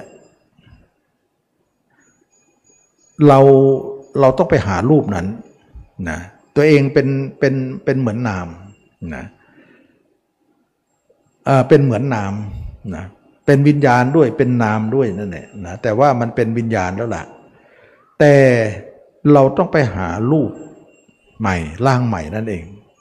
มันก็เลยต้องไปเข้าท้องอีกพุทธเจ้ากล่าวว่า บุคคลใดคิดเรื่องใด ตึกก็ดีตรองก็ดีวิตกวิจารเรื่องใด เมื่อคนนั้นมีอารมณ์นั้นเป็นอารมณะปัจจัย วิญญาณย่อมอย่างอย่างสู่ในอารมณ์นั้น เมื่อวิญญาณมีอยู่การลงสู่คันย่อมมีนี่ยเห็นไหม แสดงว่าเราต้องลงสู่คันแล้วแหละเพราะมโนวิญญาณเรามีอยู่ เมื่อมโนวิญญาณนี่มีอยู่เนี่ยมันก็ลงไปท้องคนอีกนะท้องคนเราก็ได้รูปมา แล้ววิญญาณเราเข้าไปอาศัย มันก็ได้ทั้งก็นามรูปนะเป็นนามและเป็นรูปกัน เพราะขณะนั้นเนี่ยจิตเราเนี่ยอยู่ในนามรูปนั้นนะ ตาเรายังไม่เปิดหูยังไม่เปิดจมูกลิ้นกายใจกายยังไม่เปิดนะมันก็ยังไม่เปิดอะไรมาอยู่ในขันนะเวลาออกมาเนี่ยคลอดออกมาแล้วเนี่ยเราก็เปิดตาเปิดหูจมูกลิ้นกายใจ ก็ทำงานต่อ เป็นวิญญาณใหม่อีกแล้วไปทางตาใหม่ไปทางหูใหม่จมูกลิ้นกายใจใหม่ ก็กลายเป็นว่าเราก็เป็นลักษณะนี้นะฉะนั้นถ้าคนเราเนี่ยพระเจ้าแก้ว่า ทำยังไงวิญญาณนี้ต้องฆ่าให้ตาย ถ้าเราฆ่าวิญญาณได้เนี่ยเราจะไม่ไปเกิดอีก อันนี้พระเจ้ามองว่า ถ้าวิญญาณมีอยู่นามรูปต้องมีแน่นอน ถ้าวิญญาณไม่มีนามรูปก็ดับไป ฉะนั้นปฏิบัติเนี่ยเพื่อให้ดับวิญญาณนะพระเจ้าแก้คือมนุษย์เราเนี่ยแก้ว่าทำยังไงกายของเราเกิดมาเน้นจะไม่ตาย ก็พยายามรักษาให้ว่าไม่ตายแต่ก็รักษาไม่ได้นะจนเป็นว่าคนที่มีความสำคัญก็ตายก็พยายามจะให้อยู่นานก็ทำเป็นมัมมี่ไปทำเป็นรูปปั้นไปทำเอาก็ไม่มีอะไรก็เอากระดูกไว้ ไม่มีอะไรก็ปั้นรูปไว้ ปั้นหุ่นไว้นะเพราะว่ามันไม่มีแล้วนะก็พยายามจะยื้อได้แค่นั้น จนเป็นว่าไม่ได้ก็เป็นนิยายไปว่า เป็นน้ำอมฤตไปนะเป็นการกวนกเกษียณสมุทรเอาน้ำอมฤตกินเพื่อจะไม่แก่ไม่เจ็บไม่ตาย เป็นอาการถอดกล่องดวงใจกว่าไป มันเป็นการจินตนาการของคนที่อยากไม่อยากตายนั่นเองนะแต่มันก็ตาย ความคิดมันเลยก็เลยออกมารูปนี้ แต่พระเจ้าไม่ได้สนใจเรื่องร่างกายเลยว่าร่างกายหยุดมันไม่ได้หรอกอย่างที่บอกว่าพระอรหันต์นะหยุดไม่ได้ก็คือกาย แต่ใจเนี่ยทำยังไงจะให้หยุดพระเจ้าแก้ที่ใจนะ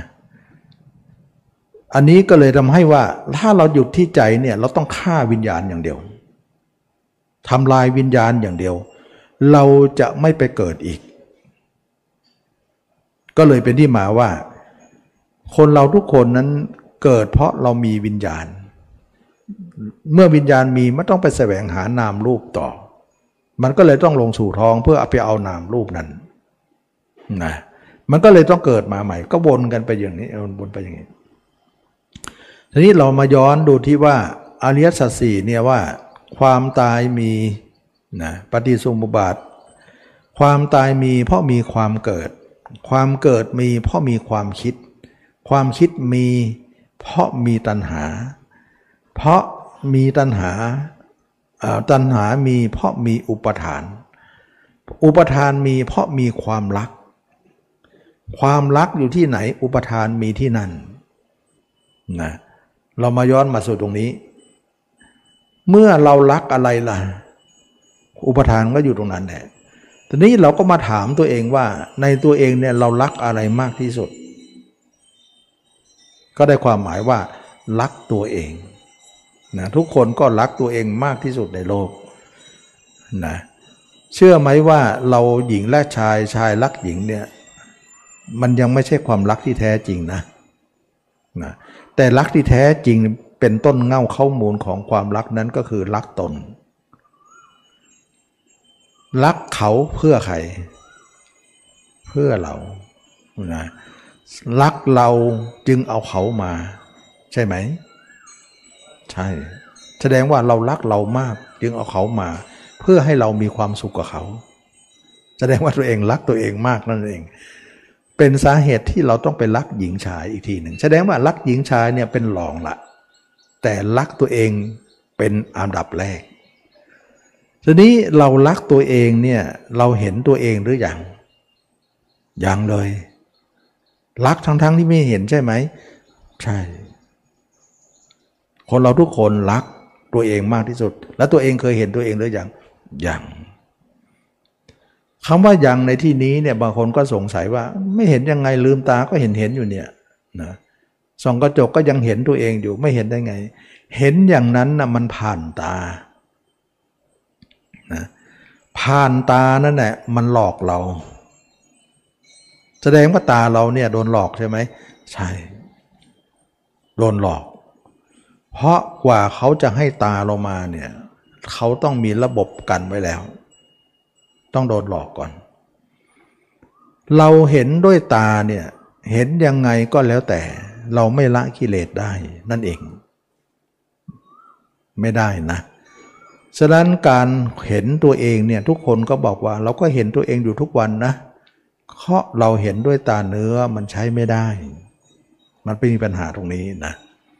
มันใช้ไม่ได้จริง ๆ เพราะตาเนื้อของเราเห็นเนี่ย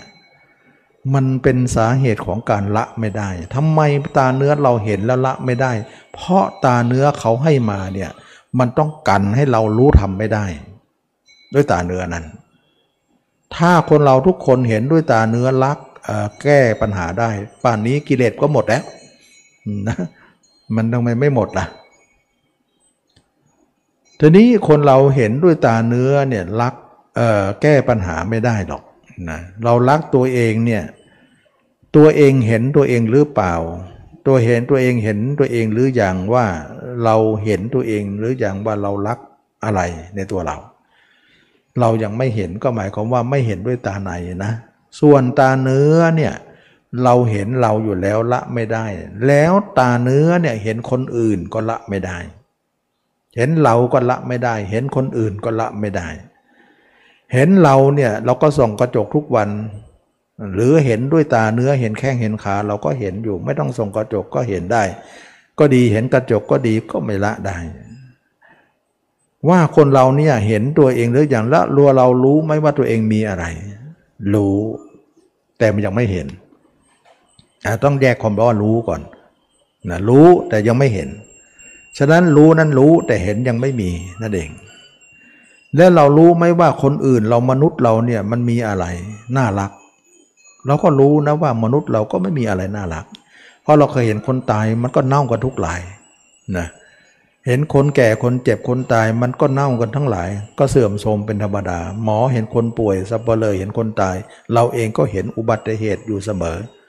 เห็นคนตายอยู่เสมอ เราก็ไม่เห็นจะละอะไร รู้ทั้งรู้เห็นทั้งเห็นด้วยตาเนื้อนี่แหละไม่ว่าคนอื่นไม่ว่าเราเป็นอันวันละไม่ได้ฉะนั้นตาเนื้อเนี่ยไม่ใช่ตาไม่ใช่ดวงตาเห็นธรรมนะเราต้องให้ตาในเห็น ถึงจะเป็นดวงตาเห็นธรรมได้ ในที่นี้พูดถึงว่าเราต้องใช้ตาในสถานเดียว เพราะตาเนื้อเนี่ยมันเป็นตาที่ผ่านวิญญาณ วิญญาณจะหลอกเราอีกทีหนึ่งเราถึงไม่ใช่ใช่ไม่ได้นะที่จะมาเคยยกตัวอย่างว่า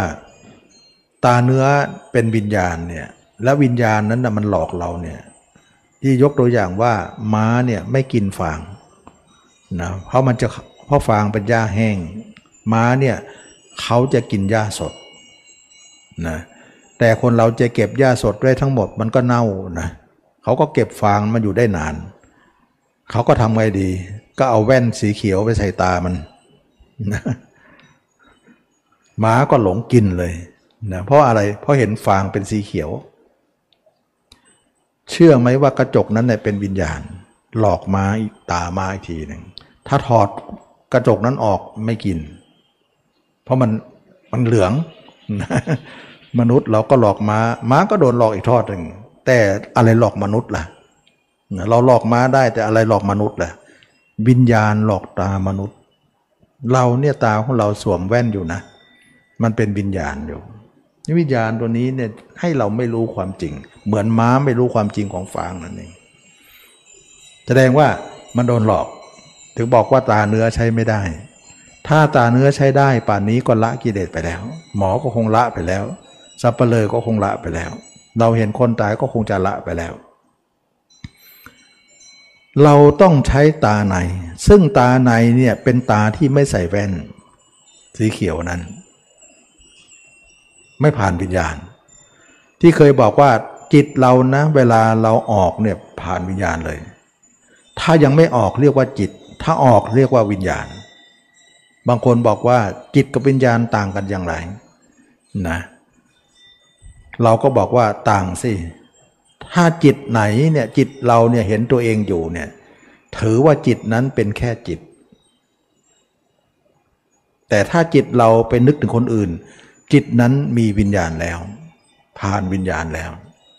จิตเราไปไปทางตาจากโขวิญญาณ ไปทางหูจมูกลิ้นกายใจ ถ้าจิตเราไม่ออกนอกเนี่ยเรียกว่าจิต ถ้าออกเมื่อไหร่ก็คือวิญญาณนะ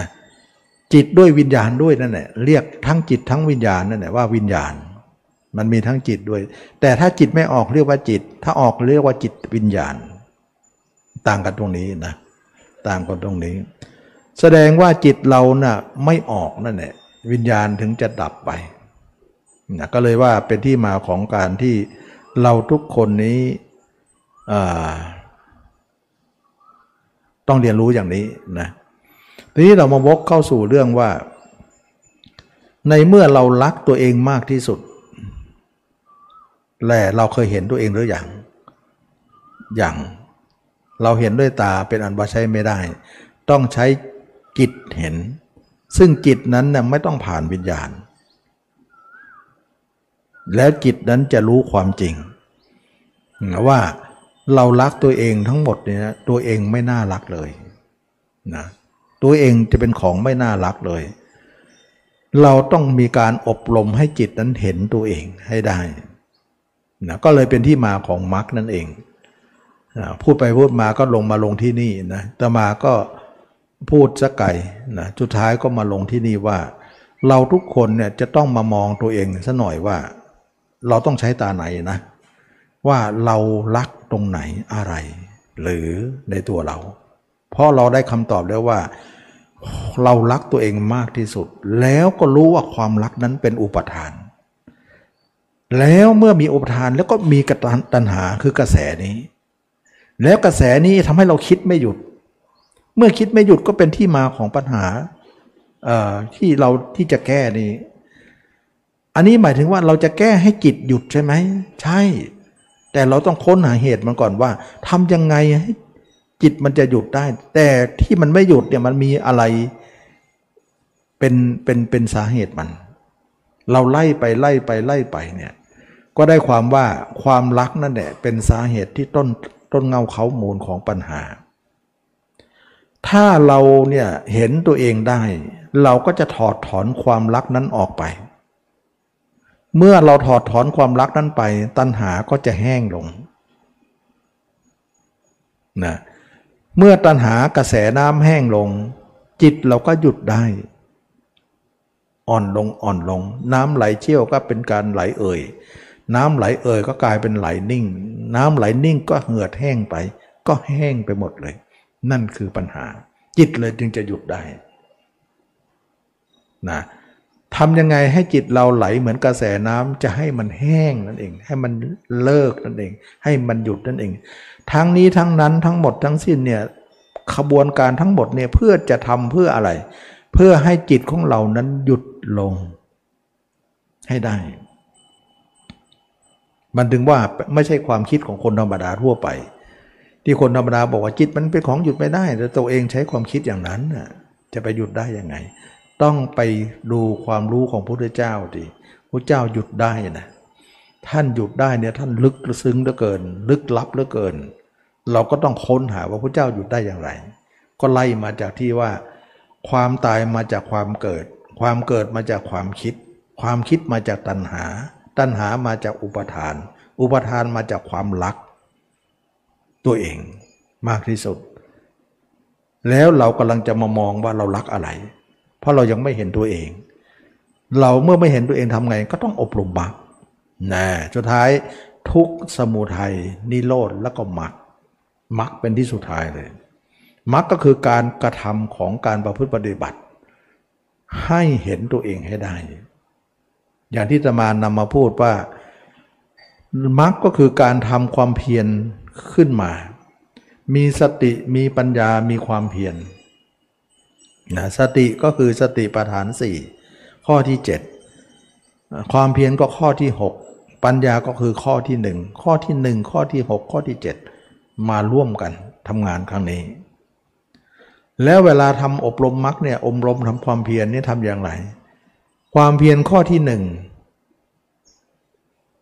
เราต้องตัดจิตของเราไม่ให้ออกไปหาใครๆในโลกนี้ทำไมหรือมันออกไปเนี่ยมันเป็นวิญญาณ เรารู้ว่าถ้าวิญญาณเรามีเนี่ยเราจะต้องไปเกิดนามรูป เราจะ ฆ่าวิญญาณตั้งแต่บัดนี้เลย การตัดจิตของเราไม่ให้ออกไปเนี่ยออกไปเนี่ยมันก็เป็นที่ตั้งของราคะโทสะโมหะด้วยนะเราจึงตัดจิตของเราไม่ให้ออกไปคิดถึงใครนั่นแหละจึงว่าเป็นความเพียรข้อที่หนึ่งความเห็นเช่นนี้แหละเป็นความเห็นถูกต้อง เรียกว่าวิชานะ หรือสัมมาทิฏฐินั่นเอง ความเห็นชอบนะความเห็นชอบคือความเห็นเช่นนี้ว่าตอนนี้ไปเราจะให้จิตของเราคิดไม่หยุดต่อไป ในเมื่อจิตเราอยากจะหยุดไม่ใช่หรือ เราก็ต้องตัดความคิดแล้วล่ะ อยากให้มันหยุดลง ความเพียรข้อที่หนึ่งตัดจิตของเราไม่ให้คิดถึงใคร ความเพียรข้อที่สองเราจะนำจิตของเรานั้นเนี่ยที่ไม่คิดถึงใครนั้น เอามาคิดถึงตัวเอง ว่าเราจะเห็นตัวเองด้วยอุบายใด เพราะตอนนี้เราไม่เห็นตัวเองเลย เราเห็นตัวเองว่า เราจะเห็นตัวเองได้อย่างไร ว่าตัวเองมีอะไรน่ารัก ที่เรารักตัวเองมากที่สุดในโลกนั้น เราไปดูที่ว่ามันรักตรงไหนนะก็เลยว่าเราไม่เห็นตัวเองเลยจะทำยังไง ก็เห็นด้วยสมมุติก่อน เห็นด้วยสัญญาก่อน เห็นด้วยสมมุติเห็นด้วยสัญญาอย่างไร ก็คือว่าเราจำได้ว่าเราเห็นคนแก่คนเจ็บคนตายยังไงเห็นคนผ่าท้องผ่าไส้เป็นยังไง เราจำได้เราเห็นคนอื่นอย่างไร เราก็มาเห็นตัวเองเป็นเหมือนคนนั้น อย่างนี้แหละเขาเรียกว่าเห็นด้วยสัญญามาถึงจำจากคนอื่นมา แล้วก็มาเป็นอุบายในตัวเองเขาเรียกว่าเห็นด้วยอุบายนะเห็นด้วยสัญญาเห็นด้วยอุบาย เดินไปเหมือนเราเป็นศพเดิน นั่งก็ดีนอนก็ดีเหมือนเราเป็นศพเดินได้ นั่งได้นอนได้ เหมือนเป็นศพเพื่อนที่เราจะเน่าบ้างจะอืดบ้าง อย่างเนี้ยทำไมเราตั้งภาพเราอย่างนั้น เพราะภาพเราเนี่ย เพราะเราเนี่ยจะต้องเป็นอย่างนั้นในอนาคต เท่ากับเราเอาอนาคต หรือเอาคนอื่นมาเป็นสักขีพยาน ว่าวันหนึ่งเราต้องเป็นอย่างนั้น เราจะรอให้เราเน่าก่อน อืดก่อนพองก่อนตายก่อนมาทำมันทำไม่ได้ เพราะมันตายเสียแล้ว เราก็ต้องทำแต่ตอนเป็น และตอนเป็นเนี่ยเรายังไม่เน่าทำไง ก็ต้องสมมุติก่อนสินะก็หาอุบายมาก่อนสิว่า เราเห็นคนอื่นอย่างไร วันหนึ่งเราต้องเห็น เราต้องเป็นเหมือนคนนั้น อย่างนั้น อย่างนี้แหละจึงว่า เราต้องทำตอนเป็น พุทธเจ้าก็ยังเป็นอยู่ พระอรหันต์ก็ยังเป็นอยู่เนี่ย ท่านก็ทำตอนเป็นทั้งนั้น ตายแล้วไปทำมันไม่ได้แล้วล่ะนะเราต้องทำเป็นเป็นเมื่อปังเป็นเนี่ยมันยังไม่ตายทำไงก็ต้องจินตนาการ ต้องสมมุติก่อนว่า วันหนึ่งเราต้องตายตายแล้วจะเป็นเช่นนี้แน่นอนอย่างเงี้ย โดยเอาสักขีพยานตัวคนอื่นมาเป็นพยาน เป็นสักขีพยาน ก็เลยเป็นที่มาว่า ความเพียรของเรานั้นก็คือว่าเราเห็นตัวเองเป็นอสุภะนั่นเองนะอสุภะแปลว่าไม่งามนะเราก็เห็นตัวเองด้วยความเดินก็ดีนั่งก็ดีนอนก็ดีเห็นตัวเองเป็นอสุภะอยู่เสมอ อย่างนี้แหละจึงเรียกว่าเป็นความเพียรข้อที่สองความเพียรข้อที่สามเราต้องเห็นตัวเองได้ได้แล้วหรือด้วยอุบายใดก็แล้วแต่ ต้องรักษาการเห็นนั้นเอาไว้สำคัญด้วยนะตรงนี้ นักปฏิบัติเนี่ยไม่เข้าใจตรงนี้หลายคนนะ ก็ขอย้ำหน่อยว่า อ๋อตัวเองเลยเคยเห็นนะเคยเห็น เคยเห็นแล้วมีอยู่ครั้งหนึ่งนะเห็นตัวเองแวบหนึ่งเป็นเน่าหมดเลย เป็นเป็นกระดูกเลย เห็นตัวเองร่างจริง ๆ บ้าง ร่างกระดูกบ้าง หรือร่างสดๆนี้บ้าง เห็นหมดเลยทั้งทั้งตัวเลย เคยเห็นแต่บัดนี้มันหายไปแล้วไม่ได้นะ เห็นครั้งนั้นน่ะน้ำหูน้ำตาแทบจะไหลเลย มือไม้อ่อนหมดเลย กิเลสมันห่อเหี่ยวหมดเลย มันเคยเห็น มันเคยแวบหนึ่งหรือว่ามันเป็นครั้งหนึ่งครั้งใดเนี่ย ไม่ได้ มันไม่พอนะเห็นนั้นมันดีอยู่แล้ว แต่ว่าเราไม่รักษาความเห็นไว้ มันหายเมื่อหายแล้วจิตเราก็มากับสภาพเดิมอีกฉะนั้นความเพียรข้อที่สามนี้จึงรักษาสภาพนั้นไว้ อย่าให้หาย หายก็ตั้งใหม่ หายก็ตั้งใหม่นักปฏิบัติบางคนนะเเห็นตัวเองนี่เคยเห็นแต่ไม่รักษา แล้วจะคิดว่าเห็นแล้วผ่านแล้วเลยแล้ว ไม่ได้ จิตมันก็เป็นอารมณ์ใหม่ไปเรื่อยๆ มันลืมทิ้งอารมณ์นั้นแล้วอะเราสังเกตไหมว่าตอนเห็นอารมณ์นั้นน่ะ มันมีอาการอย่างไร โอ้ยดีมากเลย สลดสังเวชหมดเลย แต่ตอนนี้ไม่สลดเลย จะร้องไห้เลยนะเห็นอย่างนั้น แต่ตอนนี้หัวเราะแล้ว คิกคิกคิกคิกแล้ว เพราะอะไร เพราะอารมณ์มันเปลี่ยนไป แสดงว่าเห็นแล้วหายอารมณ์ใหม่ก็เป็นอื่นไปเรื่อยๆ เราสังเกตไหม ตอนที่เราขับรถไปก็ดีนั่งรถไปก็ดีเนี่ยไปเจออุบัติเหตุ ขณะที่เจอเนี่ยคนตายอยู่กลางถนนนะคนเจ็บคนตายนี่เกินกาดเลยนะขณะนั้นน่ะมือไม้เราอ่อนหมดเลยนะ รถที่วิ่งมาเร็วๆนี่เหยียบไม่ออกเลยนะ ตอนเห็นนั่นนะอู้คนเหล่านี้เป็นอย่างนี้เหรอไม่อยากดูเลย ดูแล้วติดตาหมดเลย แล้วก็เห็นว่ามนุษย์เรามีแค่นี้เลยนะก็สลดสังเวชแต่มันเป็นแค่เวลานั้น ตอนจากจากนั้นไปเนี่ยรถก็ไม่ค่อยกล้าวิ่งแล้วไม่กล้าเหยียบละเพราะเห็นว่ามันมันไม่เหยียบไม่ลงนะแต่นานไปนานไปตัวเองก็เริ่มเปลี่ยนความคิดละ คิดเอาเรื่องโน้นมาคิดเรื่องนี้มาคิด ชักจะลืมเรื่องเมื่อกี้แหละ เราสังเกตว่าจิตเนี่ยเวลามันอยู่อารมณ์ใดมันก็เป็นอารมณ์นั้น ถ้ามันเปลี่ยนอารมณ์มันก็จะเป็นอารมณ์อื่นไป อารมณ์นั้นก็กลายเป็นความจำหายไป ต่อมาวิ่งไปสักระยะหนึ่งเริ่มเร่งเร็วอีกแล้วเมื่อกี้เหยียบไม่ค่อยออกเลยนะ เห็นใหม่ๆเหยียบไม่ค่อยไปนะไม่อยากเหยียบเลยนะ เห็นมือไม้มันรู้สึกมันยังไงอยู่ แต่หลังจากนั้นลืมเหยียบอีกแล้ว เห็นไหมว่าถ้าเราไม่รักษาอาการนั้นเนี่ยมันก็จะเป็นอาการอื่น จิตเราเนี่ยมันเปลี่ยนแปลงทุกเวลา มันก็เลยทำให้เรากลับมาที่เดิม มันแน่นอนมันเปลี่ยนมาที่เดิมมันแน่นอน ฉะนั้นคนบอกว่าเห็นแล้วหายแล้วลืมไปแล้ว หรือว่าจำได้อยู่ มันมาใช้เวลานี้ไม่ได้เลย เวลานั้นใช้ได้แต่เวลานั้น เวลานี้ผ่านไปไม่มีอาการนั้น มันก็ใช้ไม่ได้ เราต้องรักษาอาการนั้นไว้ นักปฏิบัติหลายคนไม่เข้าใจตรงนี้ เราต้องรักษาอาการนั้นไว้ หมายถึงว่าเราเห็นตัวเองแล้ว ให้พยายามเห็นตัวเองตลอดเวลาเลย จนให้เราภาพเราคลองโลกเลยไม่ให้มันเป็นภาพคนอื่นเลย มันหล่นไปหาคนอื่นก็ตั้งใหม่ มันหล่นคนอื่นก็ตั้งใหม่ รักษาไว้ ถึงจะรักษาอาการนั้นได้ตลอด ฉะนั้นพุทธเจ้าพระอรหันทั้งหลายเนี่ยท่านรักษาอาการนั้นไว้ได้ตลอดเวลา เพราะท่านเป็นอารมณ์เดียว ความเพียรข้อที่สามนี่อย่าลืมนะเราสร้างจริง แต่เราไม่รักษา อนุลักษณาประทานไม่มี การรักษาของเราไม่มี เมื่อไม่รักษาการเห็นของเรา มันก็เป็นการเห็นของโลกโลกเข้ามากบเกินหมดเลยทำเราก็เลยหายเลย ไม่เท่ากับเท่ากับว่าการไม่รักษาธรรมนั่นเอง ความเพียรข้อที่สามนี้นักปฏิบัติละเลยนะบางครั้งเราเห็นตัวเองมากๆเนี่ยสมาธิมันเกิดนะสมาธิมันจะเกิด เห็นตัวเองเนี่ยบางครั้งเห็นตัวเองเป็นสร้างศพนานๆเนี่ยนานๆเข้าไปเห็นตัวเองเนี่ยน้ำตาจะไหลนะเห็นความไม่เที่ยงของตัวเอง นานเข้านานคือสมาธิฌานมันเกิด มันจะเกิดทุกคนด้วยนะ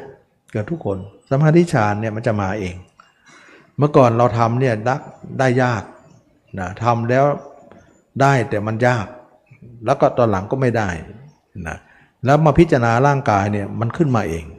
ฌานมันจะมาเองฌานก็คือจิตที่ดิ่งวูบเข้าไปในในสมาธินะเวลาเราพิจารณาร่างกายฌานก็จะมา เราขอร้องว่าทุกคนอย่าขึ้นเข้านะ อย่าเข้าฌาน อย่าไปหลงในฌาน บางคนว่าเมื่อเมื่อฌานมาฌานก็คือจิตที่นิ่งๆ ทรงๆ อยู่นั่นแหละมันจะทรงตื้นหรือทรงลึก ลึกก็ดิ่งเข้าไป ถ้าไม่ลึกก็ไม่ดิ่ง แต่ว่ามันนิ่งอยู่นะมันจะเข้าแต่ยังไม่เข้า แต่มันก็จ่อจะเข้านั่นเองนะแต่มันนิ่งแล้วแล้วก็ไม่พิจารณาร่างกายแล้ว เพราะว่าสมาธิมันมากขึ้นเนี่ยนักปฏิบัติขอร้องนะว่าอย่านิ่ง ถ้าเรานิ่งทุกอย่างเสียหายหมดเลย เราไม่เดินหน้าแล้ว การนิ่งคือการไม่เดินหน้า เรายังมีที่เราจะต้องทำอีกเยอะเลย ถ้านิ่งแล้วมันจะมีคำพูดว่า ต่อไปทำอะไรอีก มันตันอยู่แค่นั้นนะก็เป็นที่มาของคำพูดว่า ไม่รู้จะไปทางไหน นิ่งอยู่แค่นั้น มันก็เป็นคำพูดแค่นี้มันตันนะฉะนั้นจึงว่าเราไปนิ่งมันก็ตันนะที่แต่เราพิจารณากายมันก็ไม่ตันไปเรื่อยๆ เราต้องพิจารณากาย อย่าลืมนะว่าที่แรกเราพิจารณากาย แต่ตอนนี้เราไปนิ่งอยู่เฉยๆเสร็จแล้ว เพราะสมาธิมันเยอะขึ้น แล้วเราก็เลิกพิจารณากายมานิ่งอยู่ ตรงนี้ละวังเป็นกันมากนะระวังเป็นกันมาก แล้วจะไม่ก้าวหน้าเลยนะไม่ก้าวหน้าเลยสติปัญญาตัวเองไม่ไม่ไม่เกิดไม่เจิดจ้าเลย ถ้ายิ่งนิ่งก็ยิ่งโง่นะ ยิ่งนิ่งก็เหมือนยิ่งโง่ปัญญาก็ไม่แตกฉานนะการนิ่งทำให้เราโง่นะแต่การพิจารณาเราให้เราทำให้เราฉลาดนะเราจะทำให้เราฉลาดไงตอนนี้ นิ่งเนี่ยมันจะมีปัญหาว่าคิดอะไรไม่ออก แล้วก็ไม่รู้จะไปทางไหน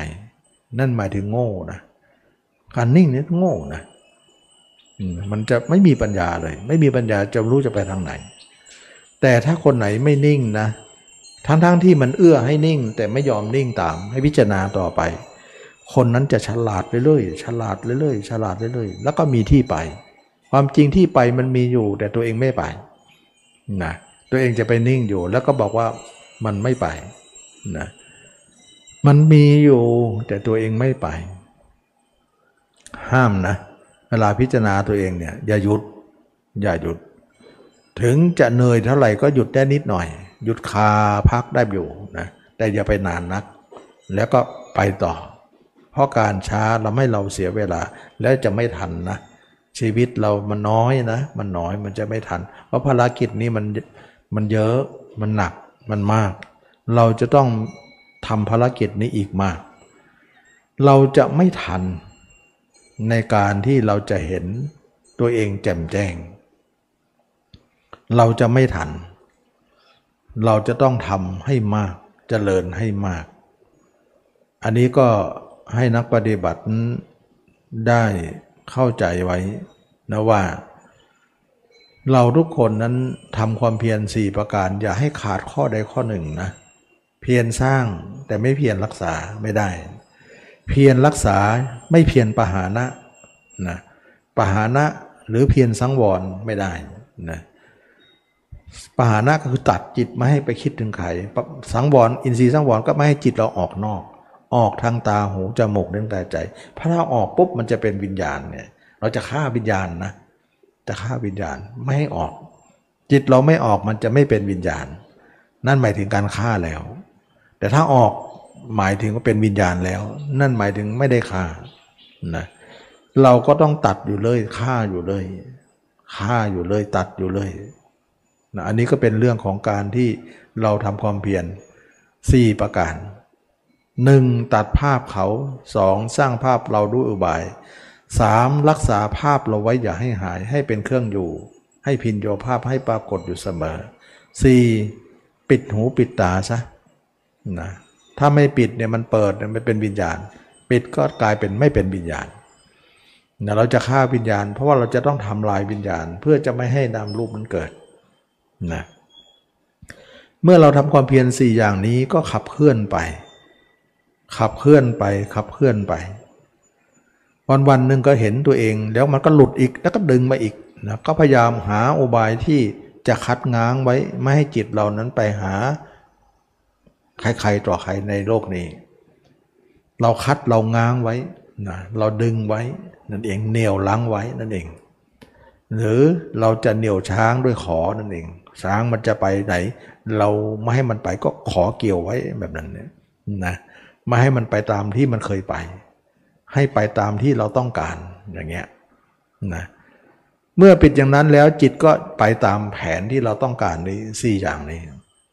แผนการเราต้องการไปอย่างนี้ไม่ให้มันไปอย่างนั้น ไปอย่างนั้นมานานแล้วเราก็พยายามอย่าให้ไป จนในที่สุดแล้วจิตเราก็อยู่กับตัวมากขึ้นมากขึ้นมากขึ้นมากขึ้น จากจุดใดจุดหนึ่งก็จะลุกลามไปทั่วสารพังร่างกาย เห็นทั้งภายนอกเห็นทั้งภายในตับไตไส้พุงเห็นตัวเองเนี่ยห้าเปอร์เซ็นต์สิบเปอร์เซ็นต์ยี่สิบสามสิบสี่สิบห้าสิบหกสิบไป ต้องเลยครึ่งขึ้นไป เมื่อเลยครึ่งขึ้นไปเนี่ยมันถึงจะเป็นเรื่องของการที่เข้าเขตของพระอริยเจ้านะเข้าเขตของพระอริยเจ้า ห้าสิบลงมานี่เป็นเขตของปุรุชนนะจิตมันจะหล่นออกอย่างเดียว หาคนอื่นอย่างเดียว แต่ถ้าเขตพระเจ้าจิตมันไม่หล่นไหน อยู่กับตัวเองอย่างเดียว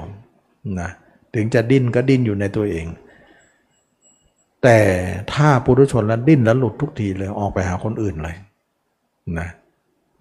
อันนั้นก็คือว่าแบ่งเขตแดนกัน พระยาเจ้าตั้งแต่โสดาบันขึ้นไปเนี่ย ต้อง 60-70%ขึ้นไปนะเมื่อเราเห็นตัวเอง 60-70ลงไปแล้วเนี่ยจึงจะเป็นสาเหตุของการละสกายะนะเมื่อเราเห็นกายเราชัดเนี่ยเราก็ค้นหากายของเราว่าเรารักตัวเองตรงไหน โอ้ตัวเองเนี่ยไม่น่ารักเลย แล้วเรามายึดมั่นถือมั่นอะไรในร่างนี้ ร่างนี้ไม่ใช่ของเรา เป็นของที่ไม่น่ารักด้วย แล้วก็ไม่ใช่เป็นของเราด้วย นั่นเอง จึงเป็นสาเหตุว่า ละสกกายทิฐิสกายทิฐิแปลว่าการเห็นว่าร่างกายนี้ไม่ใช่ของเรา แล้วก็ไม่ใช่น่ารักเลย เราดูแล้วเราเห็นแล้วเนี่ยไม่น่ารักเลย แต่ความเห็นของเรายังไม่ร้อยเปอร์เซ็นต์นะเห็น 60-70%ก็เห็นระดับหนึ่ง แต่เราก็รู้ได้ ว่ามันไม่น่ารักอะไร โอ้ เราเนี่ยหลงรักคนอื่นมามากมาย แท้จริงตัวเองก็ไม่น่ารักอะไรเลย เมื่อตัวเองเห็นตัวเองไม่น่ารัก ความรักคนอื่นก็จะน้อยลง ก็ไม่น่ารักตามนั่นเอง มันเป็นสาเหตุอย่างนี้นะ ถ้าเรารักเราเราก็รักเขาตาม แต่ที่ผ่านมาเรารักตัวเองทั้งนั้น รักมากด้วย แต่เมื่อเราเห็นตัวเราเนี่ยเห็นด้วยตาในเนี่ยมันไม่เหมือนตานอกนะ ตาในนะละได้ตานอกละไม่ได้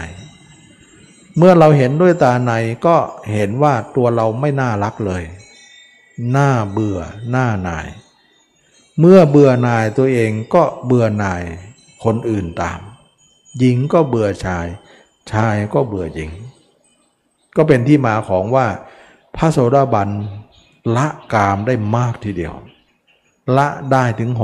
60-70%ทีเดียว การเขาไม่มีกามไม่มียินดีในคนอื่นนั้นมากขึ้นเนี่ย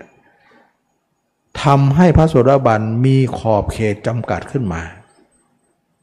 เราเคยได้ยินไหมว่า พระโสดาบันจะมีสินห้ามั่นคง เพราะเมื่อก่อนเนี่ยสินห้าไม่ค่อยมั่นคง เพราะอะไร เพราะมีกามเนี่ย มาจากกามมาจากความรักในตัวเองนะมากที่สุดนะก็เลยทำให้รักผู้อื่นมากที่สุด ก็จะเป็นที่มาของการฆ่าสัตว์ เพราะคนอื่นเรารักคนอื่นจึงฆ่าสัตว์รักคนอื่นจึงผิดจึงลักทรัพย์นะจึงผิดกาเม จึงมูสาจึงสุลา กลายเป็นว่ารักคนอื่นมาก เพราะรักตัวเองมากทำให้เราเนี่ยลุกอำนาจสินห้าได้ แต่เมื่อตัวเองเห็นตัวเองแล้วเนี่ยได้ 60-70%ปรากฏว่าตัวเองน่าเบื่อ ไม่น่ารักอะไร แล้วก็เบื่อตัวเองถึง 60-70%นะเบื่อตัวเองเพราะเห็น 60-70 ก็เบื่อ 60-70ทำให้กามันลดลงพระโสดาบันจึงว่า ถ้าอย่างนั้นเราไม่นอกใจใครละมีของเราก็ยินดีในของเรา และยินดีของเราเนี่ยยินดีแบบหันหลังให้ด้วย ไม่ใช่หันหน้าเขายินดีเพราะมันมีอยู่ก่อนแล้ว แต่ยินดีนั้นพร้อมที่จะหันหลังให้ ไม่ใช่หันหน้าให้ พร้อมที่จะหนีเขาด้วยซ้ำมันเป็นอย่างนั้นนะคือมีเนี่ยแต่ก็ไม่ได้ว่าชอบพออะไรนะอยากจะออกอยู่ แต่มันมีใช่แล้วทำไง ก็อยู่มันไปก่อนอย่างนั้นแหละ ก็เลยทำให้เราเนี่ยไม่นอกใจ เพราะมันไม่มากเรื่องนี้ เพราะรู้สึกตัวเองก็เบื่อตัวเอง และตัวเองก็เบื่อคู่ครองของตัวเอง เมื่อเบื่อตัวเองเบื่อคู่ครองตัวเอง แล้วก็ตัวเองก็จะไม่นอกใจไปทำไมถ้าตัวเองแค่คู่ครองตัวเองก็ยังไม่อยากมีอะไรแล้วนะมันทำให้เราเนี่ยไม่มีอะไรกับคนอื่นด้วย เพราะเรามองคนมันไม่น่ารักสักคนเลยนะคือคือเราเห็นเราไม่น่ารัก มันก็เลยทำให้เราเห็นคนอื่นไม่น่ารักไปทั้งหมด มันก็เป็นสาเหตุหนึ่งทำให้เราเนี่ยรักษาสินห้าได้นะไม่ผิดกาเมไม่มูสาไม่สุลาไม่ฆ่าสัตว์นะจึงว่าเป็นผู้มั่นคงเพราะละสกายทิฏฐิเนี่ยศีลจึงมั่นคงขึ้นมาทำให้เราไม่มากเรื่อง ไม่มากมายอะไรกับใคร นี่คือสาเหตุว่าการเห็นตัวเองแล้วเห็นตัวเองเป็นของหน้าเบื่อหน่าย ไม่มีอะไรน่ารักที่เรามีอุบายอยู่เสมอมาน้อมมาดูตัวเองอยู่เสมอนั่นแหละทำให้เราเห็นตัวเองอย่างนั้นนะเมื่อเป็นอย่างนั้นแล้วเนี่ยทำให้มันลดลง ต่อมาเนี่ยเราก็เห็นตัวเองมากขึ้นไปอีก มากขึ้นอีกรู้สึกความเบื่อเราก็มากขึ้นมากขึ้น มากขึ้นจนที่ว่าไปถึงร้อยเปอร์เซ็นต์เราต้องเทือนหนึ่งร้อยนะ ไม่ร้อยไม่หยุดไม่ได้นะร้อยเปอร์เซ็นต์เนี่ย แม้แต่คู่ครองตัวเองที่มีอยู่นั้นก็ไม่เอาแล้วนะละคนอื่นเหลือคู่ครอง ละคู่ครองว่าไม่เอาแล้ว เพราะไม่สามารถจะเอาได้นะไม่มีอะไรกับใคร จะเป็นผู้หมดกามเลยนะ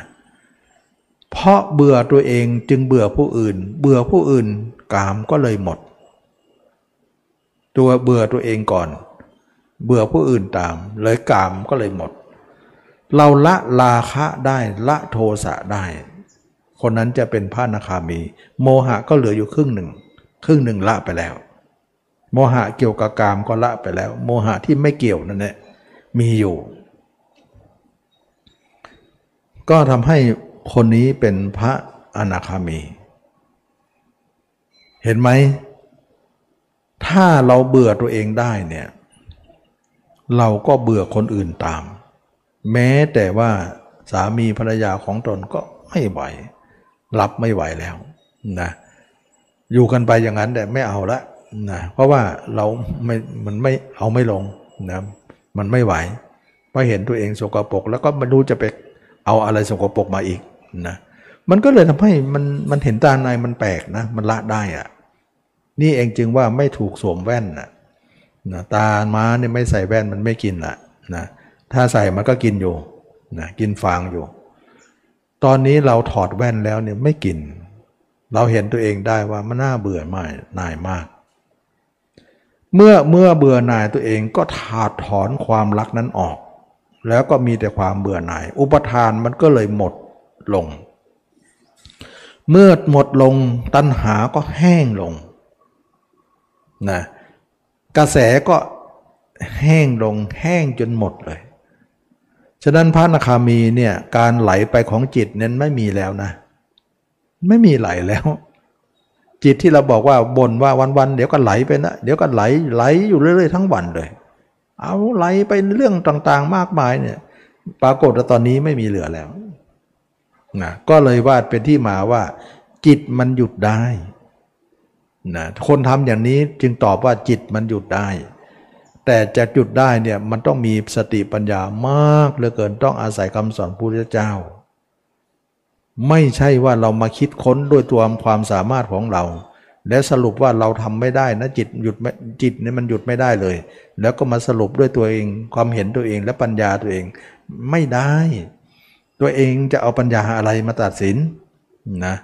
ตัวเองทำไม่ได้ก็บอกพานคนอื่นว่าจิตมันหยุดไม่ได้ และไม่มองหรือว่าพระเจ้าพระอรหันต์นั้นหยุดได้ยังไงนะอันนี้ก็เป็นเรื่องที่ว่าเราต้องใช้พระเจ้าพระอรหันต์เป็นตัวเอ่อเป็นเป็นเป็นการตัดสินนะเป็นการตัดสินของท่านนะท่านหยุดได้นะนะเราจะไปตัดสินไม่ได้นะเพราะสติปัญญาเราไม่มีไม่พอนะเพราะกว่าจะมีสติปัญญาอย่างลึกเหลือเกินนะเเราต้องไล่ไปตั้งแต่ว่าความตายมีมีจากความเกิด ความเกิดมีมาจากความคิด ความคิดมาจะมีจากตัณหา ตัณหามีมาจากอุปทาน อุปทานมาจากสิ่งที่รัก โน่นเนี่ยเราต้องทำลายความรักออกไปกลายเป็นความเบื่อ มันถึงจะแห้งมาตามลำดับนะตัณหาก็เลยแห้งจิตที่เราไหลไม่มีแล้วนะหยุดเลย แห้งเลยโอ้ยสบายใจนะจิตเราหยุดได้ก็สบายใจ เราก็คุมจิตได้หมดเลย ก็เป็นที่มาว่าจิตหยุดได้ เมื่อเราเห็นว่ามันหยุดได้แล้วเนี่ยเราเห็นตัวเองร้อยเปอร์เซ็นต์จิตมันก็หยุดสนิทเลย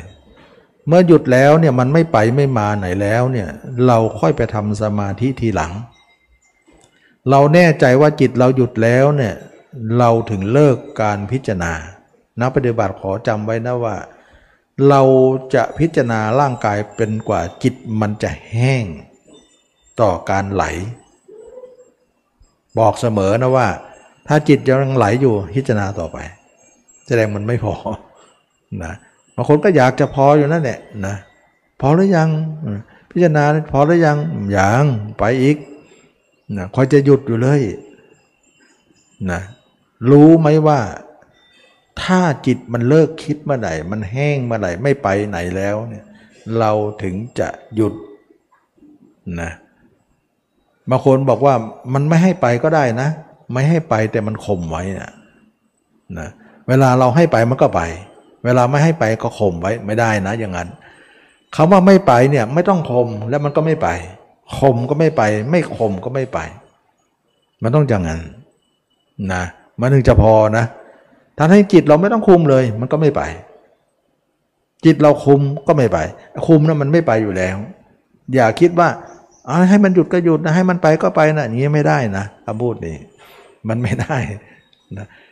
คือคือถ้ามันเป็นของจริงเนี่ย ให้หยุดก็หยุด ให้ไปมันก็หยุด มันไม่ไป ให้หยุดมันก็หยุด ไม่ให้หยุดมันก็หยุดอย่างนั้นแหละไม่ใช่ว่าให้หยุดมันก็หยุดให้ไปมันก็ไป ไม่ใช่นะอันนี้ไม่ใช่ คือไม่ไป ให้หยุดหรือไม่ให้หยุดมันไม่ไปทั้งสิ้น มันมันพอแล้วเราถึงจะหยุด แล้วก็ดูความเป็นหญิงเป็นชายเหล่านี้หมดจริงๆไหม มันหมดจริงก็คือหยุด เราก็ต้องหยุดแล้วล่ะนะเพราะว่าเราพิจารณาตัวเนี่ยเพื่อเรากามมาราคะออก พร้อมกับกระแสตัณหาเราก็สิ้นนะเรียกว่ากามมตัณหานั่นเองกัณหาในกามนั่นเองไม่มีแหละนะหลังจากนั้นแล้วเราก็ทำสมาธิขึ้นมาทำสมาธิขึ้นมาเนี่ยเราสมาธินี้ทำทีหลังนะ พระเจ้าพระอรหันต์เนี่ยท่านทำครั้งแรกท่านก็ทำนะแต่ว่าทำนั้นไปไม่รอดนะสุดท้ายท่านก็มาได้มักมักแล้วค่อยมาทำสมาธิที่หลังทีหนึ่งนะตอนเห็นไหมว่าตอนทำที่แรกทำกับอาราอาราลดาบทนะตอนทำที่หลังนี้ทำที่ใต้ต้นโพเลยทำสมาธิอีกรอบหนึ่งรอบแรกไปไม่รอด ภาพที่สองเนี่ยถึงไปได้ แสดงว่า เราต้องทำอบรมมรรคก่อนมรรคเนี่ยจะต้องทำถึงผ้านาคามีก่อนทำถึงสังโยชน์ห้าก่อน แล้วเราค่อยทำสมาธิทีหลัง เมื่อเราทำสมาธิทีหลังเนี่ย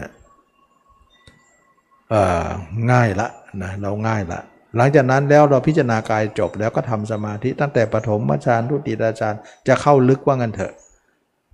เราก็สามารถจะลึกเท่าไหร่ก็ได้ ก็ไม่ยากนะ ถ้าเห็นตัวเองแล้วก็ไม่ยากละฉะนั้นก็เลยว่าเมื่อลึกก็ได้ ออกจากสมาธิตื้นก็ได้ ก็เป็นคำพูดที่เราเคยพูดไว้แต่แต่แรกว่า เราอยากจะให้จิตเนี่ยเข้าสมาธิก็สงบนะออกสมาธิก็สงบนะไม่ไปนะบัดนี้ต้องการนั้นความต้องการนั้นสำเร็จแล้วนะนะมันสำเร็จแล้ว เราต้องการที่ว่าเข้าสมาธิสงบออกมาก็สงบ สงบไปทุกอย่างอะทุกที่อะเราต้องการตรงนี้ แล้วเราจะไม่มีทุกอะไร แต่ที่ผ่านมาเราเข้าสมาธิสงบออกมาไปอีกแล้ว อันนั้นมันมันมันมันทุกข์นะอันนั้นแหละคนเราไม่อยากไม่อยากจะเป็นอย่างนั้นนะก็เลยว่าต้องการว่าคนหนึ่งต้องการว่าเข้าสมาธิสงบออกมาจะไม่สงบก็ตังก็ไม่เป็นไรนะแต่อีกคนหนึ่งบอกไม่ได้ อย่างเงี้ย อีกคนหนึ่งบอกไม่เป็นไรไปก็ไปตามมาดูมันไป ตามรู้มันไป ดูความเกิดดับไป รู้แล้วเฉยไป มันก็ไม่จบนะมันทุกข์มันวุ่นวายนะแต่อีกคนหนึ่งบอกว่าอยากจะให้เข้าสมาธิก็สงบออกมาก็สงบ สงบทุกอย่าง ก็เลยว่าเป็นของสูงสุด ก็คือคนที่เห็นอย่างนี้นั่นคือพุทธเจ้าพระอรหันต์จะเป็นสมาธิตลอดเลย นะเข้าสมาธิก็นิ่งแบบลึก สมาธินี่นิ่งลึกนะ แต่ออกมาเนี่ยนิ่งตื้นก็ได้ นิ่งตื้นยากที่สุดนะ เพราะมันเป็นตัณหา มันเป็นกระแส นิ่งลึกเนี่ยยังไม่ยากเท่าไหร่ ถึงจะยากยังไงก็ยากน้อยกว่า นิ่งตื้น ถ้าเรานิ่งตื้นแก้ปัญหาได้เนี่ยลึกก็สบายเลยไม่ยากนะอันนี้ก็เป็นเรื่องที่ว่าเราสามารถจะหยุดจิตได้ การหยุดครั้งนี้เป็นการหยุดแล้วหยุดเลย ไม่ใช่หยุดเพื่อจะไปต่อ ไม่ใช่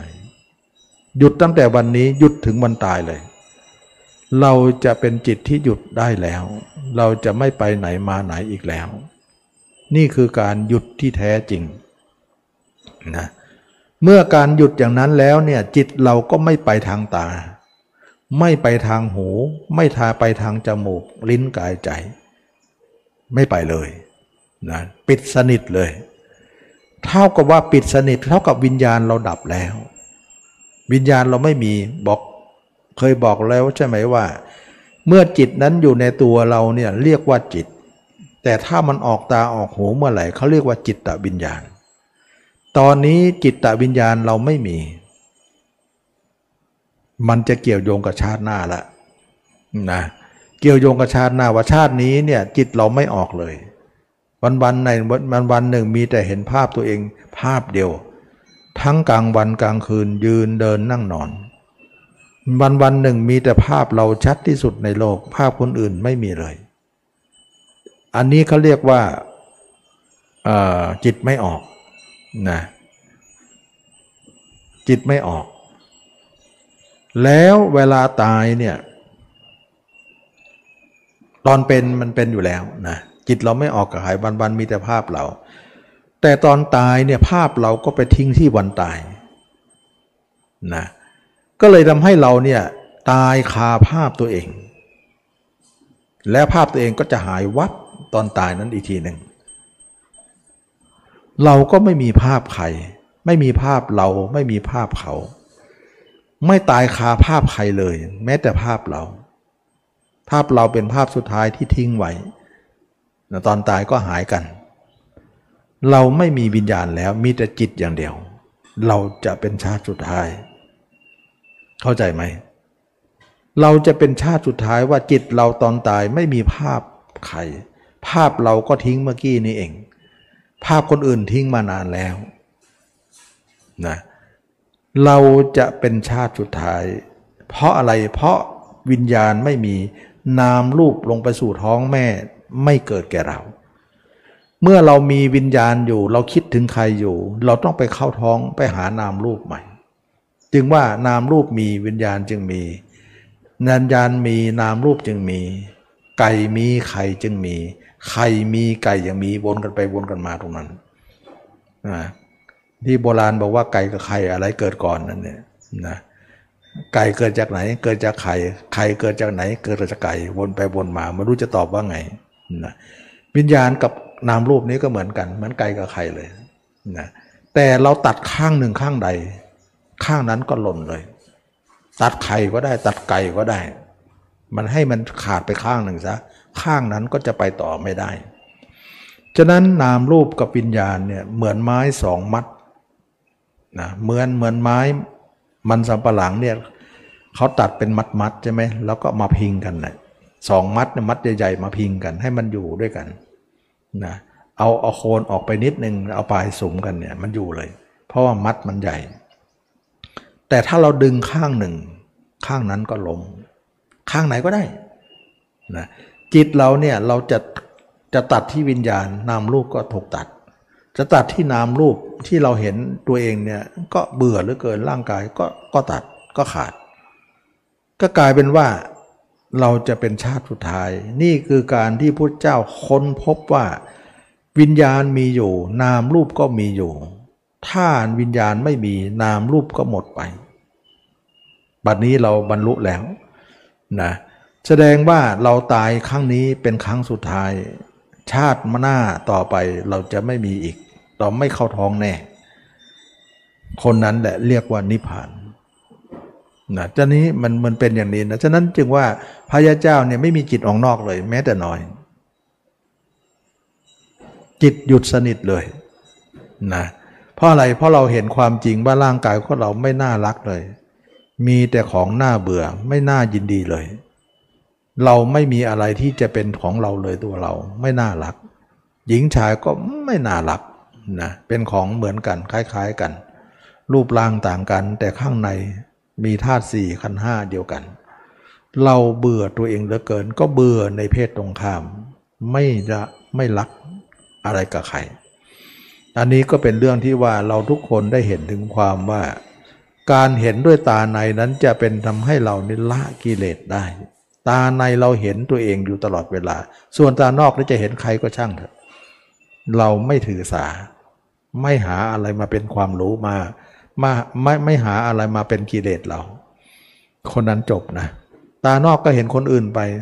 ตาในก็เห็นตัวเองไป ต่างคนต่างแย่งแบ่งต่างคนต่างแบ่งหน้าที่กันไปนะตานอกเห็นก็ผ่านผ่าน ไม่เก็บเอามาเป็นความคิด ตาในก็เห็นตัวเองอย่างเดียว เอาภาพตัวเองเป็นเกณฑ์ ไม่เอาภาพคนอื่นมามาเป็นอารมณ์อะไร ก็กลายเป็นว่าเราอยู่ที่ไหน จิตเราอยู่ที่นั่น จิตเราอยู่ที่ไหน กายเราอยู่ที่นั่น การแก้การรู้ยสัตว์เนี่ยจะรู้อย่างนี้นะการรู้ยสัตว์ก็รู้ถึงว่า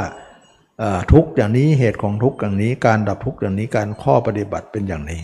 ทุกก็คือจิตออกนอก เหตุของทุกก็คือตัณหานะแล้วก็มีอุปทานนั่นเอง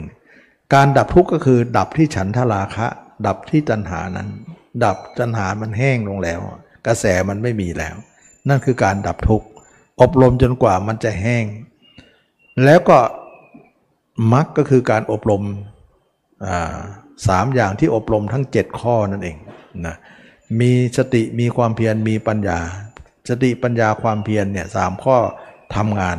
แล้วก็ทำงานใน 7 ข้อทั้งหมด แล้วก็ข้อ 8 เป็นทำข้อสุดท้ายนะก็กลายเป็น 8 ข้อทั้งหมดเลย นะก็คือการบรรลุธรรม ฉะนั้นคนที่รู้อริยสัจจิตหยุดแล้ว คนไม่รู้เท่านั้นคิดไม่หยุดหรอก ก็เลยเป็นคำตอบคำถามนี้คำตอบนี้ นี่เองจึงเป็นที่มาว่า ถ้าเราไม่รู้อริยสัจไม่รู้คำสอนพระเจ้า ไม่มีทางจะหยุดจิตนี้ได้เลย ถ้าเรารู้ เรามีคำสอนพระเจ้ามาพึ่งปฏิบัติ เราสามารถจะหยุดจิตนี้ได้ นี่แหละคือความแตกต่างว่า เราจึงได้มาหาคำสอนพระเจ้า เพื่อจะหยุดจิตเรา ถ้าไม่มีคำสอนหยุดไม่ได้เลยจำเป็นแท้ๆว่าเราต้องหยุดจิตของเราให้ได้ ถ้าไม่งั้นหยุดไม่ได้ ถ้าใครจะรู้ธรรมะนะรู้ธรรมะขนาดไหน แต่ยังหยุดจิตไม่ได้เนี่ย ไม่ใช่ธรรมะนะไม่ใช่ธรรมะปลอมหมดเลยนะจิตหยุดไม่ได้เลย แต่ถ้าใครรู้ธรรมะและหยุดจิตได้เนี่ย คนนั้นของแท้ของแท้นะหยุดต้องหยุดถาวรนนะหยุดถาวรเลย แล้วหยุดแล้วไม่ได้คิดอะไรเลยคิดมันมีสองอย่างนะคิดแล้วออกทางหูทางตาไม่มีนะ แต่คิดไม่ออกไปหูตานะมีอยู่ แล้วมีอยู่นั้นคิดพั่มเพื่อไหมไม่พั่มเพื่อ สั่งให้คิดก็คิด สั่งให้หยุดก็หยุด ไม่สั่งไม่คิดเลย พระอรหันต์ใช้ตรงนี้ทำงาน ไม่ได้ให้ปั๊มเพื่อ คิดแล้วจิตออกนอกไหมไม่ออก คิดอยู่ในความสงบ คิดอยู่ในตัวเรา ได้ท่านใช้ความคิดทีนี้มาทดแทน ฉะนั้นท่านยังบริหารองค์กรทำอะไรได้ทุกอย่างบางคนบอกว่าคนไม่คิดเนี่ยจะทำอะไรถูก ถูกยิ่งกว่าคนคิดอีก เราไม่เคยมีธรรมชาตินั้นเนี่ยถึงไม่เข้าใจ แต่เรามีธรรมชาติว่าจะคิดจะทำอะไรก็ต้องคอยคิดทั้งต้องคิดอยู่เสมอไงคิดเท่านั้นถึงทำอะไรได้ ไม่คิดทำอะไรไม่ได้เลย เราได้แต่ธรรมชาตินั้นตลอดก็เลยติดนิสัยหรือคำพูดอย่างนั้น ก็เลยสงสัยว่าไอ้คนไม่คิดเนี่ยไม่มีจิตออกนอกมันจะทำอะไรถูก ความจริงแล้วถ้าเราไปถึงนะเรารู้สึกว่าทำถูกนะ เรายังไม่มีชมบัตินั้นนะถ้าไม่มีธรรมชาตินั้นนะเราอ่านงานไม่ออกหรอก แต่ถ้าเรามีนะ เราจะอ่านงานได้ว่า เออมันมีได้นะ คิดแบบไม่มีจิตออกนอกนะมี แต่มันเป็นลักษณะความคิดที่สั่งได้ หยุดได้ ความคิดของเราเนี่ยจิตออกนอกสั่งไม่ได้ หยุดไม่ได้เลยนะหยุดไม่ได้ มันคนละอย่างกันนะ ท่านใช้ความคิดนั้นนะ อันนั้นมี อันนั้นมีอันนั้นมี ท่านใช้ใช้ทำงานเรื่องความคิดที่ว่าสั่งให้หยุดเนี่ยหยุดได้สั่งให้คิดก็คิดได้ แต่คิดไม่มีจิตออกนอก คือไม่ผ่านวิญญาณนะถ้าคิดแบบหนึ่งมันผ่านวิญญาณ คิดแบบหนึ่งไม่ผ่านวิญญาณ ท่านใช้ความคิดนั้นทำงานนะเรายังไม่รู้ความคิดนั้นนะ เพราะเรายังไม่เห็นแจ้งเนี่ยมันก็ ไม่ค่อยรู้หรอก เพราะว่ามันไม่ใช่ธรรมชาติที่เดาได้คาดได้นะมันเป็นความคิด มันเป็นความรู้สึกที่เหนือกว่าที่เรายังรู้ไม่ได้นะก็วันนี้ก็คงจะพอแค่นี้เนาะเวลาก็ล่งเลยมาพอสมควร ก็ขอทุกคนมีความสุขความเจริญรู้แจ้งเห็นธรรมในพระธรรมคำสอนพระเจ้าทุกคนทุกท่านเทิน